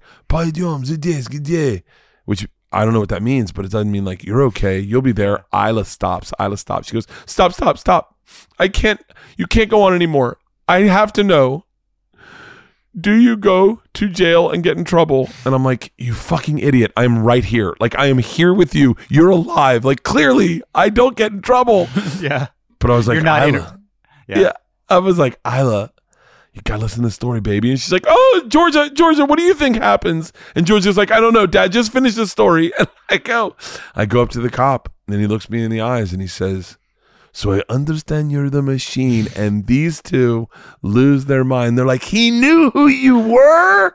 And I was like, Yeah, I think that's what Igor had been telling him, you know, is I'm with this guy. He's the, and they're like, oh my gosh, oh my. They had so many questions. Do you still? And and this is back before the story went viral. And Yeah. but uh, this is back when you know it, you you couldn't you know that it was just a good story. And Yeah. they were like, oh my gosh. And then I was like, and then I lo- left the room and I listened to them talk to each other about uh about whatever. They were like, do you do you think like they were going back and forth asking each other questions and my wife's like that might be the best version of that story you've ever told Aw. I think I think that part it's interesting because like when I think of the story of the machine, like yes, the story ends there, but like to me the story like is now, right? I think the story Yes. keeps on going and like the story includes the story of the release of the machine, right? Cuz so in November 11th, 2016, the machine the special comes out on Showtime, but it wasn't until I believe the week between Christmas and New Year's, which you've told before is like was very significant because of when the audience like there was just a bunch of people ready to watch this joke at a time when you put it out there and you put it on Facebook and you put it on YouTube and and it explodes in ways that very few jokes ever have. I mean, I've had some people on recently who've had jokes like this, but even compared to you know Shane Torres's Guy Fieri joke or Mexicans Got on Boots, this is like astronomical viral. W- Yeah. What does that feel like? The viralness feel, feel like that happening to you? um i didn't you know I, I i've i've said on stage and i used to say this on stage there was a long-windedness of of me around the the last seven eighths of the joke where i had to explain why it went viral or, or that it went viral i would say that it went viral or something to that effect um very candidly very very very candidly uh, i was at the lowest point in my career and life that I'd been ever um, at this point. So uh, I I'm trying to pair up everything, but I had gotten fired from Travel Channel. Um, my buddies Bill Burr and Joe Rogan, I think this is everyone's that's watching the documentary in the store, had told me your Travel Channel show sucks, and I'd I was in therapy. Um, Tom Segura, uh, who's my best friend, was doing a tour that I was supposed to do with Funny or Die, the Oddball tour, and we had privately discussed how much we were getting paid, and he was getting paid literally twenty five times what I was making, and that and and and and. I was like internalizing that, and then I got fired off that tour. Like they decided not to take the guy, take me with you. They canceled like twelve dates, and they canceled all my twelve dates. I had no dates going from the release of my special until New Year's. No dates. I did nothing. My special comes out. Showtime was like, maybe I'd wear a shirt if I were you. I was like, I think this is my thing. I don't wear a shirt. I mean, Yeah. it's just how I perform. And they're like, I think you're giving people a reason to change the channel. They were very accurate. No one watched my special at all. Um, I think it was like the one of the bottom rated specials that they released. Uh, my wife started demolition on a house. I now have no income. Thinking, how are we gonna rebuild this house? Like, I'm, I'm. My wife wanted me to get a vasectomy. Um, Tom and I are in this huge fat shaming thing where all I'm getting online is fat shaming. You're a fat fuck. Bert eats mayonnaise on dick. Whatever it was all this is happening. I am so lost. I am signed up to do New Year's in um in Oxnard, and they give me a good payday for a New Year's show, and no one shows up. I do Thursday, and maybe there's 50 people in one of these new mega clubs that has 500 seats. And I know that I'm I know they're hemorrhaging money on me. I know they are. And I am like I am I'm telling you bottom of the barrel. Bottom of the barrel at this point in my life. And I say this if you're a comic listening to know I remember Dane Cook said the one time, the one thing I love about this business is every day is like a lottery ticket. Every day you get a call. They're like, "Hey man, crazy! Joel Schumacher just saw your stand up and he wants to put you in a movie." And then things change immediately. And I was like, I remember going, "Well, let that happen to me once." I hired a marketing company for six grand a month to help me get views on my videos. They did nothing. And randomly, I released it on I think the 27th of, Jan- of December. I think. It's And like the way 26th that- or 27th. Yeah. Yeah, the way that the way that that week worked out, Christmas and New Year's were on like a like a or like a Wednesday and a and a Tuesday that year, or t- Wednesday and Wednesday. So everyone had this huge swath of period of time off from like a Sunday to another Sunday. So it was like a huge vacation spot for everyone. And I the day I released it, I just it it just happened to be the it happened to be the right time for people to watch videos, but even more importantly, um, a, a young lady commented on it on my page, and that comment was comment read, um, I something to the effect of, "I was in Bert's Russian class. I was on this trip. This story is 100 percent true. He fucking robbed us," and and because of that. And I believe, and I could be wrong. Maybe this story is great, but I believe because of that comment, people Yeah. saw that comment, and and and then people would screen grab it, and like you know, like the viral video people that do that for a living, like the fat Jewish type people, they would then put that on their page with the block comment. lettering on top and on bottom. This is a true story. Like this is a hundred Yeah, percent yeah. true. And and and I will tell you this. I did Thursday show, posted it Thursday, and got on stage and looked at it and I was like I was like, no views. I got I did no views, but like a ridiculous amount of shares, which I thought was odd. Yeah. I did Friday's show and I remember it had like 3 million views and I went, "Oh, that's good. That's got to be good, right?" I did all I remember is New Year's Day. I had a weigh in with uh, Joe and Tom the next day where we were doing this big fat sham- shaming campaign. And I listened to Creedence Clearwater Revival. I drank that night. I shouldn't have drank because I'm on a weight loss challenge. I drank New Year's Eve. I woke up and I looked at my phone and the views were at like 7 million. I was at the bottom of my career and, and I felt that New Year's morning I'm hungover. I know that I'm going to lose this weight loss challenge. I know that my beard's about to get shaved off. I'm driving from Oxnard to LA and it was one of the most beautiful rides I've ever had in my entire life. The sun was coming up. Uh, I knew I was going to spend the day on the treadmill trying to burn off calories. I think this is going to be a good year. I remember thinking, I won't embarrass myself at clubs. These clubs that have offered me, and I'll give you a real quote, was twenty. My my, club, my quote was ten grand to do a weekend. I won't embarrass myself. I think I'll. I think I might help. This video might help sell some tickets. And then I just watched this story climb. And I remember going to do weigh-ins with Tom and Joe, and I was like, "Yo, I think my story's going viral." And they blew it off. You can hear me say it on Joe's Yeah. on Joe's podcast. They blew it off. They're like, "Yeah, yeah, sure, it's going viral." Yeah. Yeah. Yeah. And I think that coupled a bunch of things happened at that time. The weight loss challenge, the the story, that girl's comment, the fact that everyone had that huge period of time off, all kind of culminated in the next weekend I was on the road. I lost weight loss challenge, shaved my beard off. I'm in the stress factory of Vinnie Brand. It's a it's a blizzard and it's sold out. And I walked on stage and I literally said, "What are, why are you guys here?" And someone said, "The machine." I said, "Oh, I don't I don't tell that anymore." And they're like, "What?" I said, "I put that on my special. I'm retiring it. I'm done with it." And this one guy in the back was like, "The fuck you are? I just saw that on Facebook over Christmas. You're telling that fucking story." I sold out the whole weekend. Ten grand was my guarantee, no bonuses. And Vinnie Brand came in the back with five grand extra, and he was like, "I had the most amazing weekend on a Yeah. blizzard. I got to bonus you out." And I remember I ended up doing, the, I ended up creating the wait staff raffle based off that bonus, which was another thing that kind of went, you know, nothing went viral like the machine, but Yeah, to watch that go viral was, I mean, I remember someone introduced me to Google Trends then, and you just watch this this like Yeah. dotted spike spike in the air, and you're like, wait, what does that mean? How many people might watch a story? And it was a game changer. It was a, it was a little it was a literal it it it changed everything in my life. That one story, that Yeah. one story. I used to say, and I'll say this, I say this across the board. If you want to be a successful comedian, you need one thing to shift the needle. You need Yeah. one event, what you also need is a body of work behind you. So when they see that one event, they can go and go, holy shit, this is that. Oh my god, he fought a bear. Oh my god, he's got a. Spe- oh my god, he had TV shows. yeah. What's the what's the mm, mm, Bill Burr's Philly rant? Shifts the needle. Ready?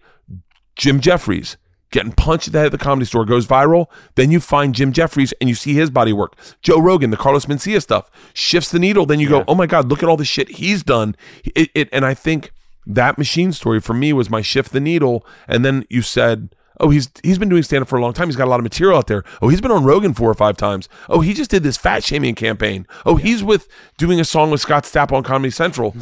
I, I think that was so important. But man, that one story Yeah. and listen, It- you can I can cry, I can credit my whole career to Rogan by going, Yeah. you've got to tell it on stage. But uh, Yeah. it's true that one story. We'll be right back with more Bert Kreischer.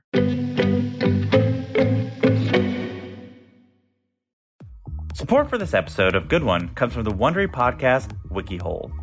Do you know when Crystal Pepsi was discontinued? Or what was in Al Capone's vault? Or which famous meteorologist is Lenny Kravitz's second cousin? If not, then you haven't spent enough time on Wikipedia. But that's okay, because you can learn it all on the new podcast WikiHole from Smartless Media. Discover the craziest rabbit holes in Wikipedia with host D'Arcy Carden and her favorite comedian friends as they bring the cyber frontier directly to your tympanic membrane. And if you listen to WikiHole, you learn that that's the sciency term for eardrum. WikiHole is a hyperlink roller coaster, starting out on one Wikipedia page and then going from link to link to link to link to link, careening through trivia, oddities, and unexpected connections until everyone wonders, how did we get here? Follow WikiHole on the Wondery app or wherever you get your podcasts. You can listen to WikiHole ad-free by joining Wondery Plus in the Wondery app or on Apple Podcasts. Hi, I'm Ben. I suffer from a condition called writer's block. It strikes when I'm at work. That's why I choose Canva Magic Write. It works fast, generating texts in seconds, thanks to AI. Common side effects include increased productivity, compliments from coworkers, feelings of satisfaction. Now I can say bye bye to writer's block. Ask your boss if Canva Magic Write is right for you at canva.com, designed for work. Canva.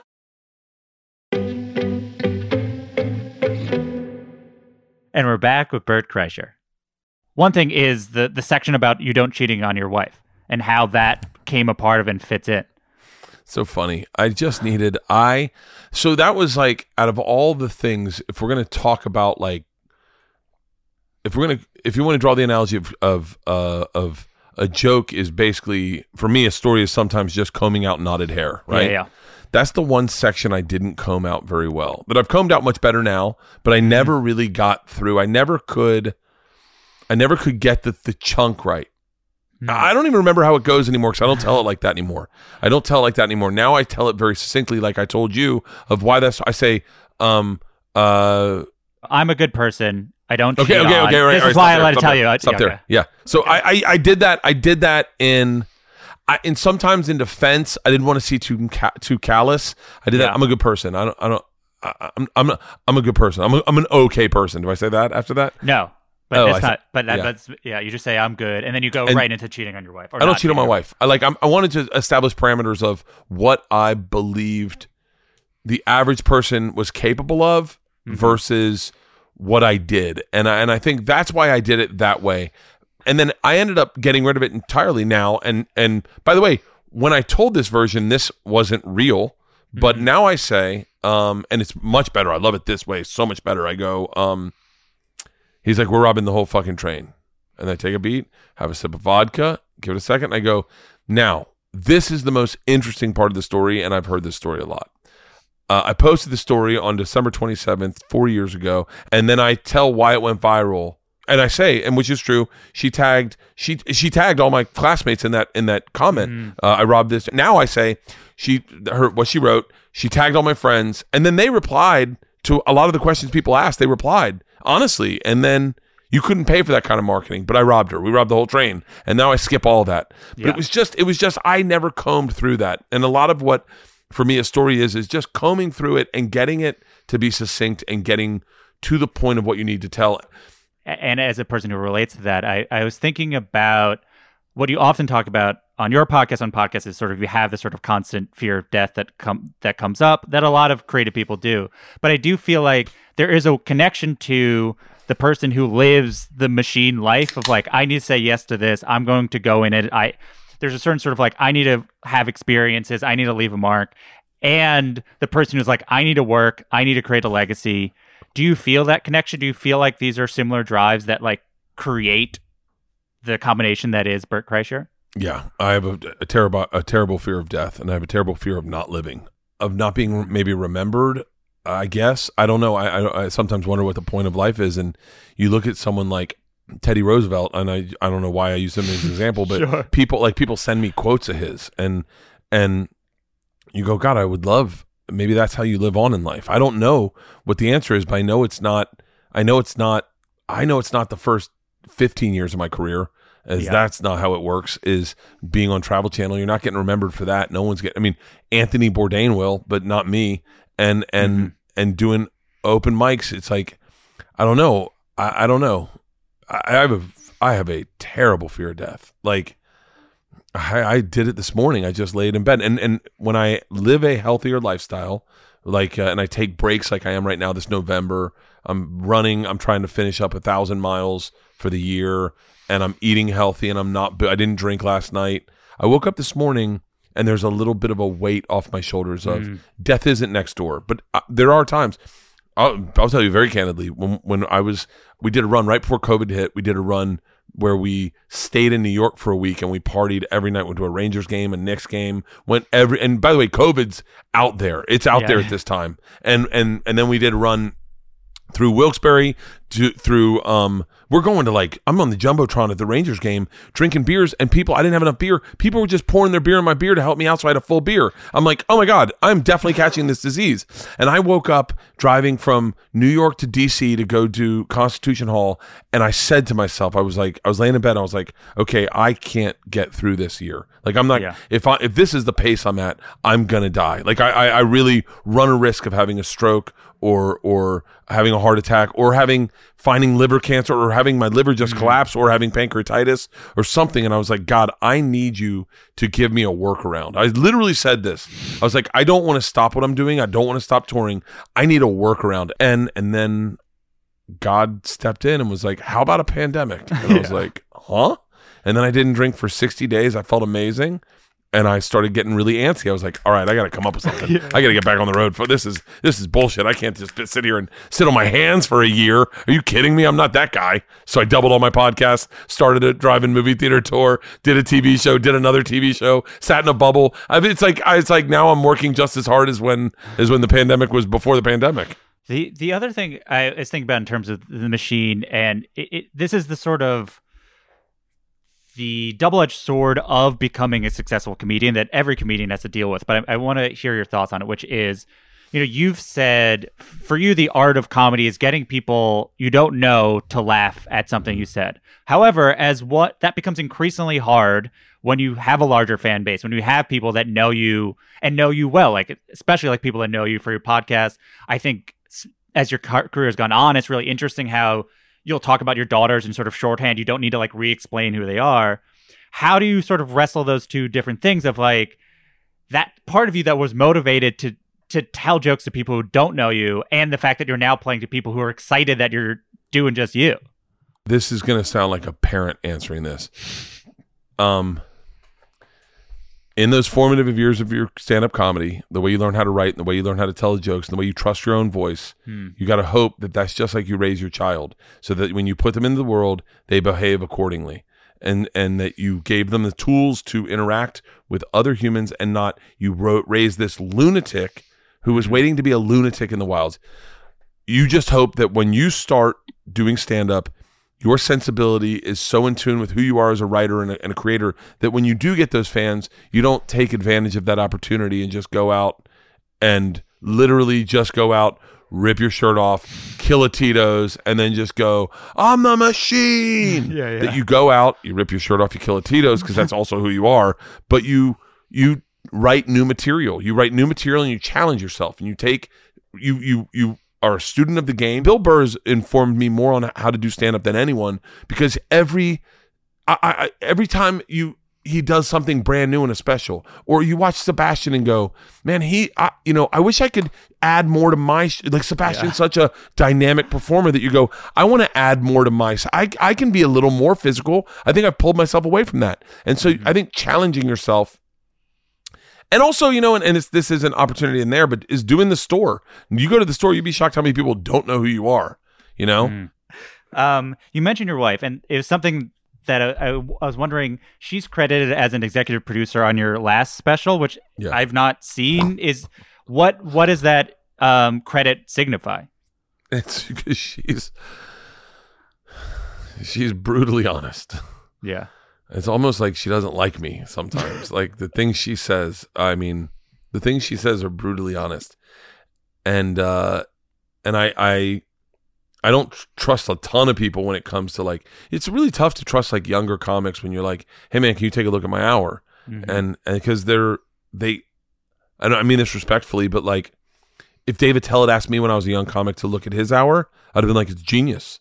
Yeah. I would have never seen I would never seen certain things that I know now as a professional comedian that are that are uh cheats or or exhausting or weak. And my wife for whatever reason I don't even know if she likes comedy but like she, I remember I remember the first the first time we did Philly uh the for for secret time I was like what's up Philly? And I remember her just going no one gives a fuck you're in Philly I was like, "What?" She goes, "Honey, they're watching this on Netflix. Do you think anyone's like, oh, cool, he shot it in Philly?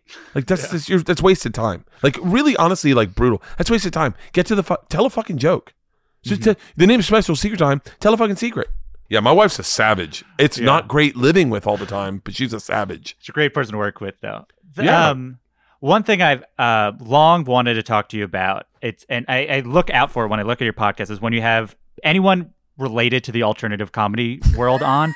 I just find it so interesting because every time they are surprised about when you talk about it. And so you, you mentioned it, and, and when you talk about it, you do contrast your bro-ness with like whatever this idea of what alternative comedy is and the spaces that sort of didn't work for you for whatever reason. I, I have less of a question, but I would like to hear you like talk about this presentation of you as this bro comedian with this world it seems like you'd like to be a part of.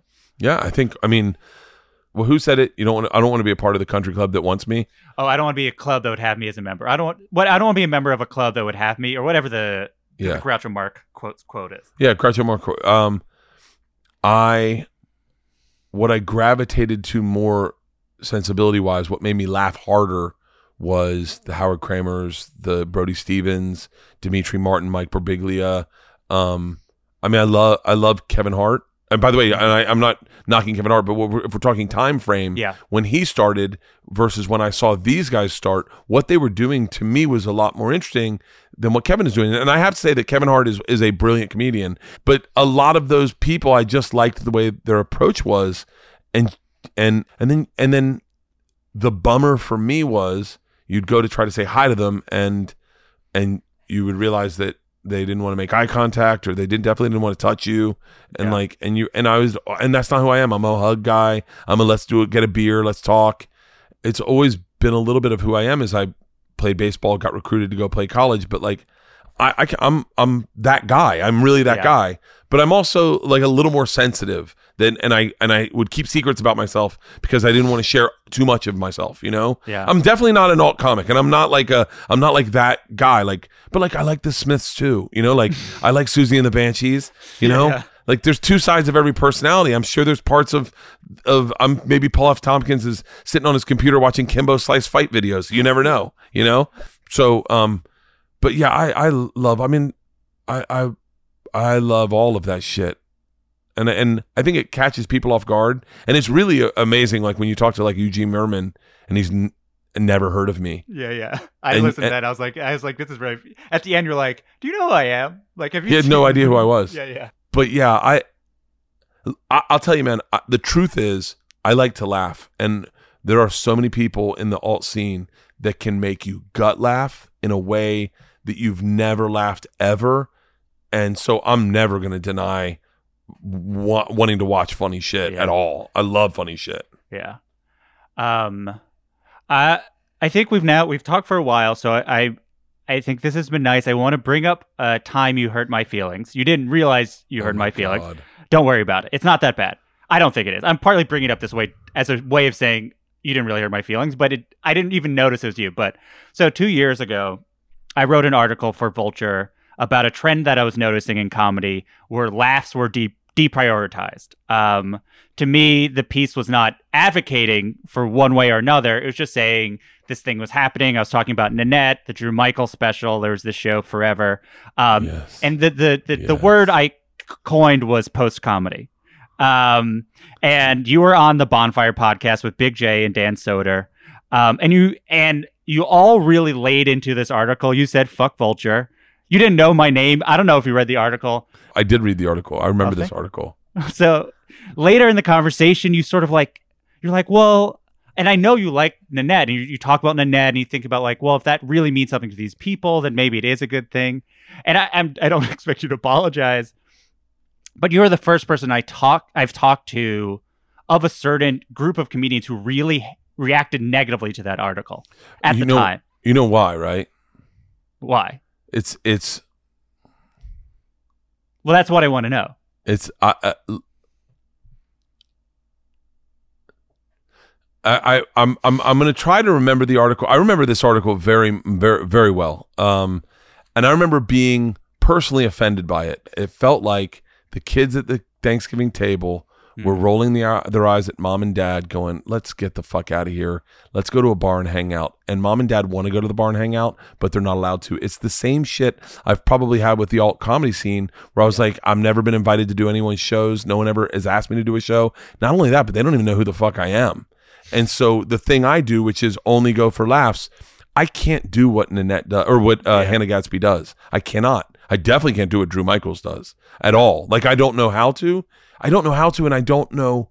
I wouldn't know how to do it and do it well. Like Yeah. you know, Hannah does what she does, and there's such confidence in what she does, and such a, a voice and a thumbprint on what she does that I was like, and I am the exact opposite. Yeah. Like I am almost like like like 100 like shirts off. What's up? Like you know. Yeah. Um, I remember. I remember feeling like you were right a little bit. Like there was a uh, there was a truth to it, and I didn't want that truth to be real. I didn't want people to read it. I didn't want people to know it. I didn't want people to say to say um to say you know, hey guys, the comedy store is going to be over in a five Yeah. weeks. All these guys with these dick jokes and these unwoke jokes. That the new future of comedy is like is like have an agenda, speak about that agenda, get those people with that agenda to come to your shows. Don't make strangers laugh. Don't like and I and I remember and by the way, I will say, you know, please please always remember that I was on the bonfire. so yeah. like so like it's like it's like aware. it's like saying like uh you know you made fun of vegans at a clan meeting, and you're like, "Well, okay, I, there, it could have gone worse." yeah, no. Actually, in retrospect, I was like, that's not as bad. At least they didn't say you guys didn't say my name. I'm like, oh, it's and and I imagine it. It's nice to hear this, or it's interesting to hear this because I do think my point, and I think as is clear by how long I've talked to you about a joke that is truly a joke, is that I am not like for me, I did not write the article to be prescriptive. I'm not being like comedy should be this way. I literally have a podcast about jokes and how yeah, funny yeah, this yeah, is. Good. yeah. And it was just honestly, I was just like, this thing happened. I came up with a term that was clearly a lightning rod because it's like so pretentious sounding. But it did like what I found fascinating and and continue to to is how people read it as if I was saying they're not allowed to do the thing they're doing anymore and that and how that speaks to how comedians see what they do. I think there's there is an insecurity that that all comedians have. That I think maybe it's entrenched since the 80s and people seeing comedy die and they don't want that to happen to them. Or they saw like what happened to Dane and like, oh, any minute now this can go away.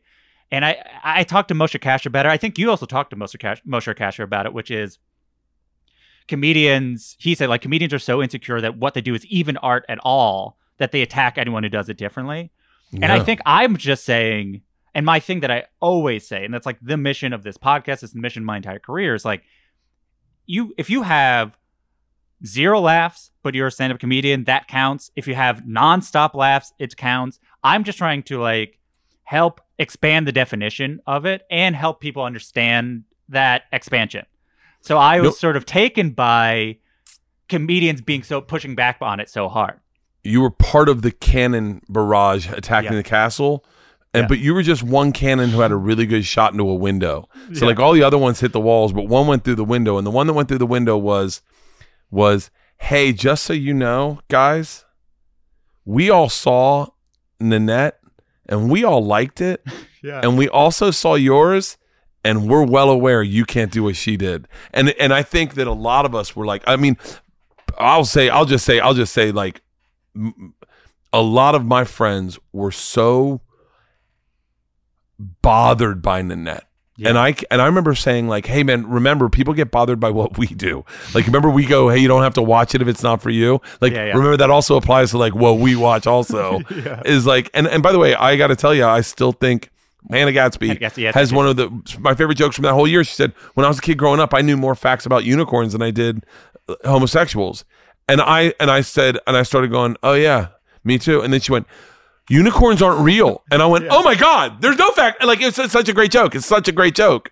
But I think Nanette was such a lightning rod for all of us because you watched it and you said, "I'm not laughing," but I'm not. I'm not not laughing the mm-hmm. way I'm saying, "Hey, I would have thought of that." yeah. I'm not laughing, but I'm still listening very attentively, and I'm still, and I'm still laughing every now and then. And then she's angry at me, and I actually know she's talking to me. Like Yeah. th- that's the other part is like when she was yelling, I think she was actually speaking to Bert Kreischer. a and so bit. like yeah, and so your party was like, "Hey, I'm not that bad, am I?" Like, and then you're like, "Wait, hold on, are these my thoughts?" Like, it made you think in a way that made you uncomfortable, which is so brilliant for stand up. Bill Burr gets to do it when he says, Yeah. I don't support the troops. And everyone's like, what? But Bill does it in the way Bill does it. And then Hannah Gadsby does it in the way she does it. And it was effective and it gave a voice to a bunch of people that maybe I think is it's like us as as I'll just say bro comics we're maybe ignoring or or or or or sometimes un, just writing off and going like well, whatever I can say that word it doesn't mean what you think it means Yeah, yeah. and then she's like, yo, it means exactly what you think it means when I hear it. yeah, I'm sorry. Hey, listen, hey, listen. I, if it's any consolation, your article did exactly to me what Hannah Gadsby's Nanette did exactly to me. And it got me thinking and it got me questioning, like, Yeah. what am I doing? And I, I can't say that I've gotten any better at stand up. And it, I still remember that article, and I, I still listen. If if you do nothing in life, if we talked about death, I'm sitting here as a 47 year old man, and that article comes up every now and then in my head. See that now I feel better. Thank you. I appreciate for taking the time. Um, as you mentioned, every probably every show you've done since 2016, people have asked you to perform the machine. I don't know if you've done it every single show since, but you've done it probably in a whole lot. The joke has changed, and you know, and there's that conventional wisdom that people don't want to hear a joke twice. And I'm sure you have, fans that have seen the joke, the clip of the joke multiple times. You've seen it live multiple tours. Um, there's that moment in um in your in the special afterwards where you end as if you're starting that joke. And i think that was very cool. Just as a side note. So what's it like doing it again?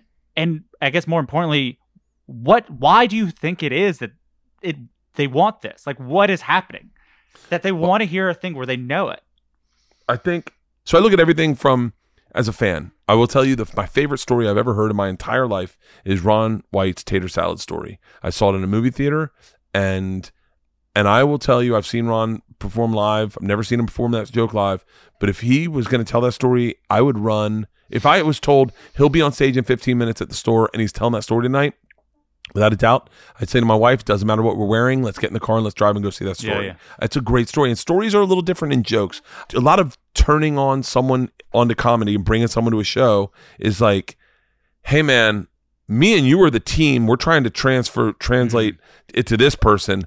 Do the thing that I saw you that I love so that I can go, Yeah, yeah. I was right. I didn't waste my night, you know?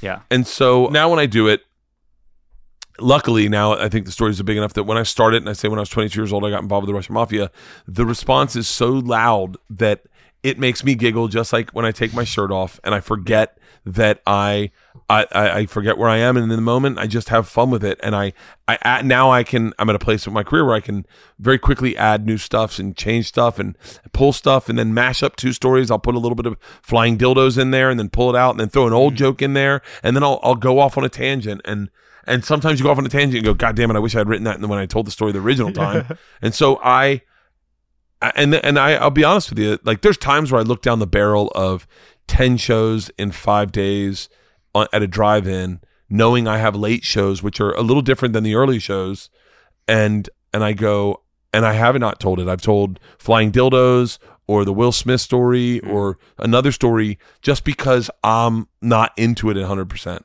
And people get people will give me that that they'll be Oh, like, good. yeah, we, I appreciate it, man. It's cool hearing other stuff too. I, and now I'm at the point where I go, I got, I got four stories you can hear. Everyone pick which one, and I name all four, and they lose their shit for the machine. And I'm like, cool. And it also gives an opportunity for people who don't want to wait in traffic that have already heard it to go, all right, let's get out of here. We got sitter. It's like a true encore moment. It, it's interesting the way you talk about it. It's like a jam band who's like, we have the set and we're gonna like iterate on it, and we could. It's it's more like a live experience than. I it's a little bit different than like, oh, what do you normally come to for a comedy show? Which is like, oh, we're Yeah. this is now a community. dude that there's been iterations of that story that are so enchanting i was in i was in bristol in england and i started it off and i went and i by the way i am not putting this out there because i want this to happen again i did not enjoy this for an as an artist but it was amazing as i, I said when i was 22 years old i got involved with russian mafia here's how it happened and i started i said I went to school at Florida State and I heard a, a hum over the crowd of, I went to school at Florida State. And I was like, I wasn't, a, and they were like, I wasn't a very good student. And they were reciting it with me. And I went, Hey, you guys can't, you guys got to stop. I go, You're fucking me up. And, and I would keep going. And when I get to pivotal parts of the story, they'd be like, and so I stood there in his door and I said, uh, I am, and they go, I am the machine. And it was like, I mean, to the point where I was when I was done, I was crying, laughing. When I got to the end, the whole room standing up. And by the way, this is a smaller room in Bristol, I think, down by the sea. I think that's where Bristol is. Everyone was standing up. Fuck that bitch! This is Russia. And I was like, I, was- I got off stage. I was like, that's amazing. That's amazing. Yeah.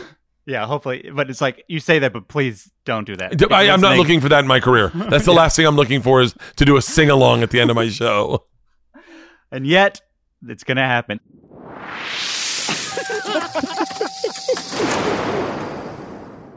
So now it's time for our final segment, which is the laughing round. It's it's like a lightning round, but because this is comedy, uh, it- it's called a laughing round. It's more like a lightning round, shorter jokes, easier questions. Uh, do you have a favorite joke? Joke like a street joke? Oh yeah, without a doubt, without a doubt. uh, Bill Burr told it to me. It's my favorite joke. It's my favorite. By the way, I have a few favorite jokes. Like like I, one of my favorite jokes was uh, is a Robert Schimmel joke. Uh, uh, that I know I know you've heard me tell because it's great. He said uh, he said he was he was watching Siegfried and Roy and and someone said you know Siegfried and Roy man that guy got attacked by a tiger. Can you believe that? And he was like yeah. And he's like the guy goes how did that happen? He goes well I'll tell you how it happens. You're a tiger. you're in the you're in the jungle with your buddy. You're twin brother. Some guys catch you, throw you in a cage, spray paint you white, send you to Vegas to perform with two gay guys, and then one night, five years in, you look at your brother and you're like, "This all ends tonight." That's one of my favorite ones. This is the best. This is the best street joke. This is the best street joke there is, in my opinion. And I and by the way, uh, please send me all street jokes. I love a good street joke. All right, I'm gonna mess this up. I'm gonna try to do it right. So, lions in the jungle. Uh, have you heard this? I don't keep on going. Lions, Let's see if- lions in the jungle. Goes over to the river to take a sip of the river, and as he does, his tail sticks straight up in the air. Gorillas behind him in the jungle looks and see the tails up in the air, sees an open opportunity. Real quick, runs up behind the lion and gives him the old Liberace, you know, like a little from behind. Lion screams, gorilla gets scared. He takes off, sprinting through the w- jungle, getting away from the lion. Lion's on his tail. Gorilla gets a little bit ahead, and as as he does, the gorilla runs up on a whole camp of like a safari camp. So real quick, he looks around, grabs a pair of khakis, throws them on, sees the New York Times, puts on a hat, and puts the New York Times up to his face right? Lion runs through the campment, sees the gorilla, says, Hey, man, have you seen a gorilla come through here? Gorilla drops it down and he goes, You mean the one that just fucked that lion in the ass? And the lion goes, It's in the papers.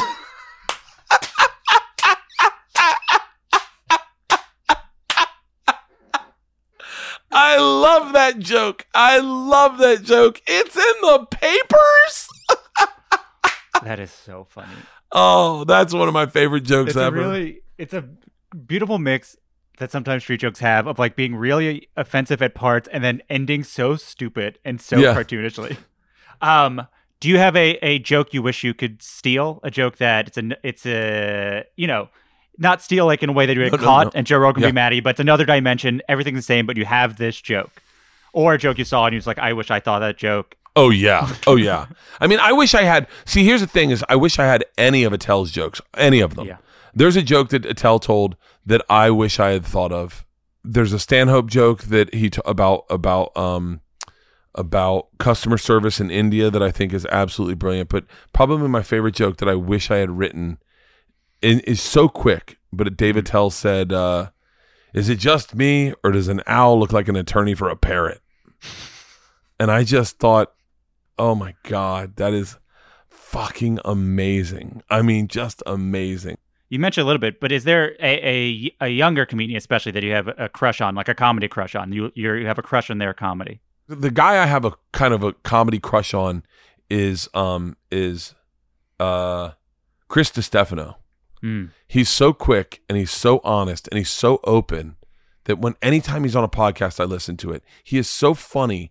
And you know, eh, the other thing is like when we go back to like splitting who you are on stage versus who you are off stage, he is just this kid from Brooklyn, from Bay Ridge that that and that's who he'll always be for the rest of his life. And it's who he is when he walks to the bodega, and it's who he is when he takes his daughter to the park, and it's who he is on stage. And I and I really I, I can't say enough good things about him. I mean, obviously, you know, Nate Bargatze I, I, isn't that much younger than me, but his comedy is just fucking genius. I could watch. He's he's he's the kind of guy that I put his special on and I say, "Honey, you need to watch this." You know, Um, do you have a joke of yours you'd wish you can redo? do I have a joke? I would- I you I can could re- redo? redo. the joke I feel like didn't get enough um, is uh, Disneyland on acid. I, if I could redo that, that would be a much Mm. better joke. I was too young when I wrote it. Yeah. Um, this will be the last one. Do you have a, a joke or a story that um, you really believed in and then you've tried and it didn't work and you've tried it over and over again and it didn't work, but you will go to your grave being like, I'm right and they're wrong. This is funny as shit. Uh, yeah, I've, I've, I've, I've a fucking ton of them. I mean, I have a story about swallowing a fly uh, that I think is brilliant that I just haven't fit in anywhere and I can't fit in. I had a joke about dolphins and strip clubs. I had a joke about strip clubs, but like that. I every time I would go to it, I would be like, "Why doesn't anyone liking this?" Like it was the it was that I, I they always have different versions of women in strip clubs, like meaning blonde haired, little bigger, a little darker, Italian, Latin, you know, Russian, blonde big tits. And I was like, what if they had different eras of women? And they're like, put your hands together for Martha. She's from the 1900s. Her her town calls her a witch, and you're gonna find out why. Martha, like that. Everyone always was like, huh? Um, I, I want to tell the story so badly, and I don't know how to do it, but I want to tell the stories from Travel Channel because for whatever reason they're isolating. I drank goat's blood with a Maasai chief one time, and I just it just never turned. uh, People, it was like so far removing. Like there were things about Travel Channel when I'd share the experiences. It was almost like they would be like, "Wait, what? Like, how am I? How, who is this guy? What are we supposed to be listening to?" Um, drank Ghost Blood with the Maasai Chief. Ran motorcycles through uh, rice paddies in Vietnam. Was the first person to jump off the stratosphere. I want to tell that stratosphere story so well because it's such a good story. Let me just give it to you real quick. It's such a good story. Is that I was told I was the first person to jump off the stratosphere. That's why they flew me out. I was working for Travel Channel. It's an 1,100 foot free fall. It's controlled descent. It was supposed to be amazing. I'm so scared knowing that I'm going to be the first person to do it. And then I get there and they're like, listen, because of time, we're not going to be able to ha- uh, interview people that have already done it, like people that have done it. So we're going to interview people who've done it already. And I was like, what do you mean people have done it already? I'm the first person. And they're like, no, obviously they've sent people off this, the edge of this. I mean, they, they don't do it with just water dummies. They've done it with people. And so I was like, well, who is it? And they had, they had, what had they had done is they had been offering a hundred dollars to anyone that worked as an employee at the casino to jump off during their lunch break, and they would get a hundred bucks every time they jumped. So what you got was a bunch of really down on their luck, kind of broke people Yeah. now dr- clearly worked for the casino. You know, like uh, like an 80 year old Vietnamese woman is who I talked to, dressed in a jumpsuit, like her her uniform under the jumpsuit. And I remember I said, um, I said, how how was the jump? And she went, fine. and I was like, and I was like, I was like, what what made you want to jump? And she said, my son's in prison. And I was like, what? She goes, my son's in prison, so I just jump as many times as I can. I eat my lunch in the elevator and I jump. And I'm like, wait, what? And they're like, okay, yeah, yeah, I'm sorry. We've paid these people to jump. So, so like, ma'am, and they were making her script answers, and her answers were so fucking hilarious. And then one answer that meant a ton to me was she, I said, is it scary? She said, first time, no. Second time, terrifying. And I went, why? She goes, because you know it might not work this time. And I went, whoa. So I go to jump off the stratosphere and I tell them at the last minute, I'm not going to jump. I'm not going to jump. I don't want to jump. It's, I'm, it's, you know what? I can't do it. I'm terrified and I can't do it. And my executive producer, Dan Adler, says, you don't have to do it. Don't worry about it. You don't have to jump. I said, what? He said, all I need you to do is get my viewers to the fourth act. The fourth act is you on the edge. If you don't jump or don't jump, it doesn't matter. We don't lose numbers in the show. I was like, mm-hmm. really? He's like, yeah, so don't jump. Get on the edge, get scared, start crying, freak out, have a fit, and walk off, and we'll be fine. I was like, oh, cool. I'm not going to jump. So I tell the crew, I'm not going to jump. I'm going to get to the edge. I'm like, I can't do it. I can't do it. It'll be, I'll make a big scene. It'll be fine. So like, Yeah. okay. So we get to the edge. I'm on the side. My cameraman, Scott Sands, is hooked into the side of the building. He's not even on the, he's like dangling off the building. And he says to me, hey man, if I were you, I'd jump. I said, what? And he goes, he goes, it's your show. Your name's on the show. This will be in the in the in the trailer for the show. This will be in there, and people are going to be like, he jumped off a building, and he goes. And I got to be honest with you, the mayor's down there with with uh, with David Copperfield. I was like, what? And he goes, look down. I look down, and there are 400 people at the landing zone to watch me jump, be the first person that jumps. He's like, he's got shots of tequila. There are doves. The mayor's there. The owner of the casino, Steve Wynn's that. Like he's naming all these names, and I'm like. yeah. I'm like, fuck it. I'm jumping. I'm jumping. I'm jumping. I'm jumping. I'm jumping. I'm jumping. And they're like, what? And I go, I'm jumping. I'm jumping in three. And, I, and he goes, all right, all right. Are we ready? Are we ready? And I go, I'm jumping right now. Like three, two, one. I jump.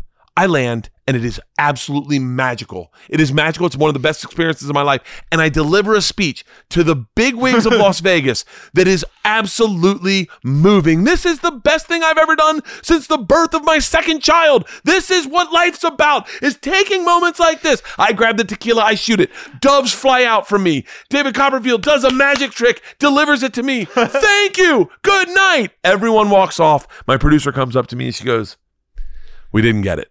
I said, I go, what? She goes, we didn't have audio down here. We have a camera, but you said you weren't going to jump, so I didn't have audio set downstairs, so we didn't get it. And I'm like, are you shitting me?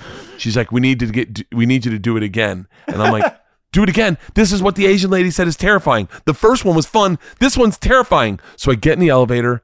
I go up to the top. I get on the edge. Now there's no fucking fanfare. Like mm-hmm. I'm up there and they're like, "You ready to jump?" Now I have to jump. There's no getting out of this. I am definitely jumping, and all I know is this will be terrifying. So I go up. I get on the edge. They have audio down there. I'm supposed to recite the same speech. I jump. I as I'm coming, I go, this, what if this doesn't work? And my heart is racing. It is terrifying. And it the last second, it saves my life when I stand up. I am like freaked out. I'm not happy. I cannot deliver the speech. I'm like, ha, ha, ha. And all I see is that same lady on the fucking, that, that I did the interview sweeping up. She's the only one there. She's sweeping up. She goes, what did I tell you? I was like, fuck, fuck. It's such a good story. I want to figure it out for stage, but it's like, I got to be back in clubs for that one. I can't do that Yeah. in drive-ins. Yeah, but I, yeah, that's a story I've been wanting to tell. Well, thank you so much for for having uh, telling it to us.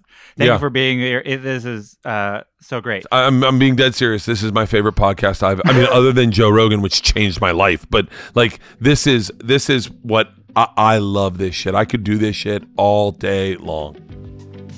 That's it for another episode of Good One. You can watch The Machine, The Cabin, and Bert's last two specials on Netflix.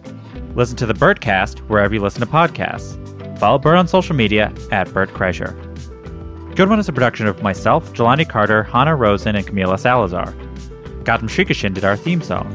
Write a review and rate the show on Apple Podcasts, five stars please. Email any comments, questions, or laughing around suggestions to goodonepodcast at gmail.com or tweet at us at goodonepodcast. I'm Jesse David Fox. You can follow me at Jesse David Fox. Good One is a production of Vulture and the Vox Media Podcast Network. We'll be back next week with Colin Quinn. Have a good one. Support for this episode of Good One came from the Wondery podcast WikiHole. WikiHole takes listeners on a wild journey through the most bizarre catacombs of everyone's favorite crowdsourced online encyclopedia. Listen to host D'Arcy Carden and her funniest comedian friends dive deep into the obscure, the absurd, and the curiously inane. There's truly something for everyone with a taste for oddly fascinating information. Whether you're interested in Crystal Pepsi, Lenny Kravitz, or how Carden's fear of dolphins connects to Stetson hats. Follow WikiHole on the Wondery app or wherever you get your podcasts. You can listen to WikiHole ad-free by joining Wondery Plus in the Wondery app or on Apple Podcasts. Canva presents stories to keep you up at night. It was an ordinary workday until The Singapore presentation is at 3 a.m. the office was shocked. But That's when we sleep. Maya made it less scary with Canva. I'll just record my presentation so Singapore can watch it anytime. Record and present anytime with Canva presentations at canva.com. Designed for work.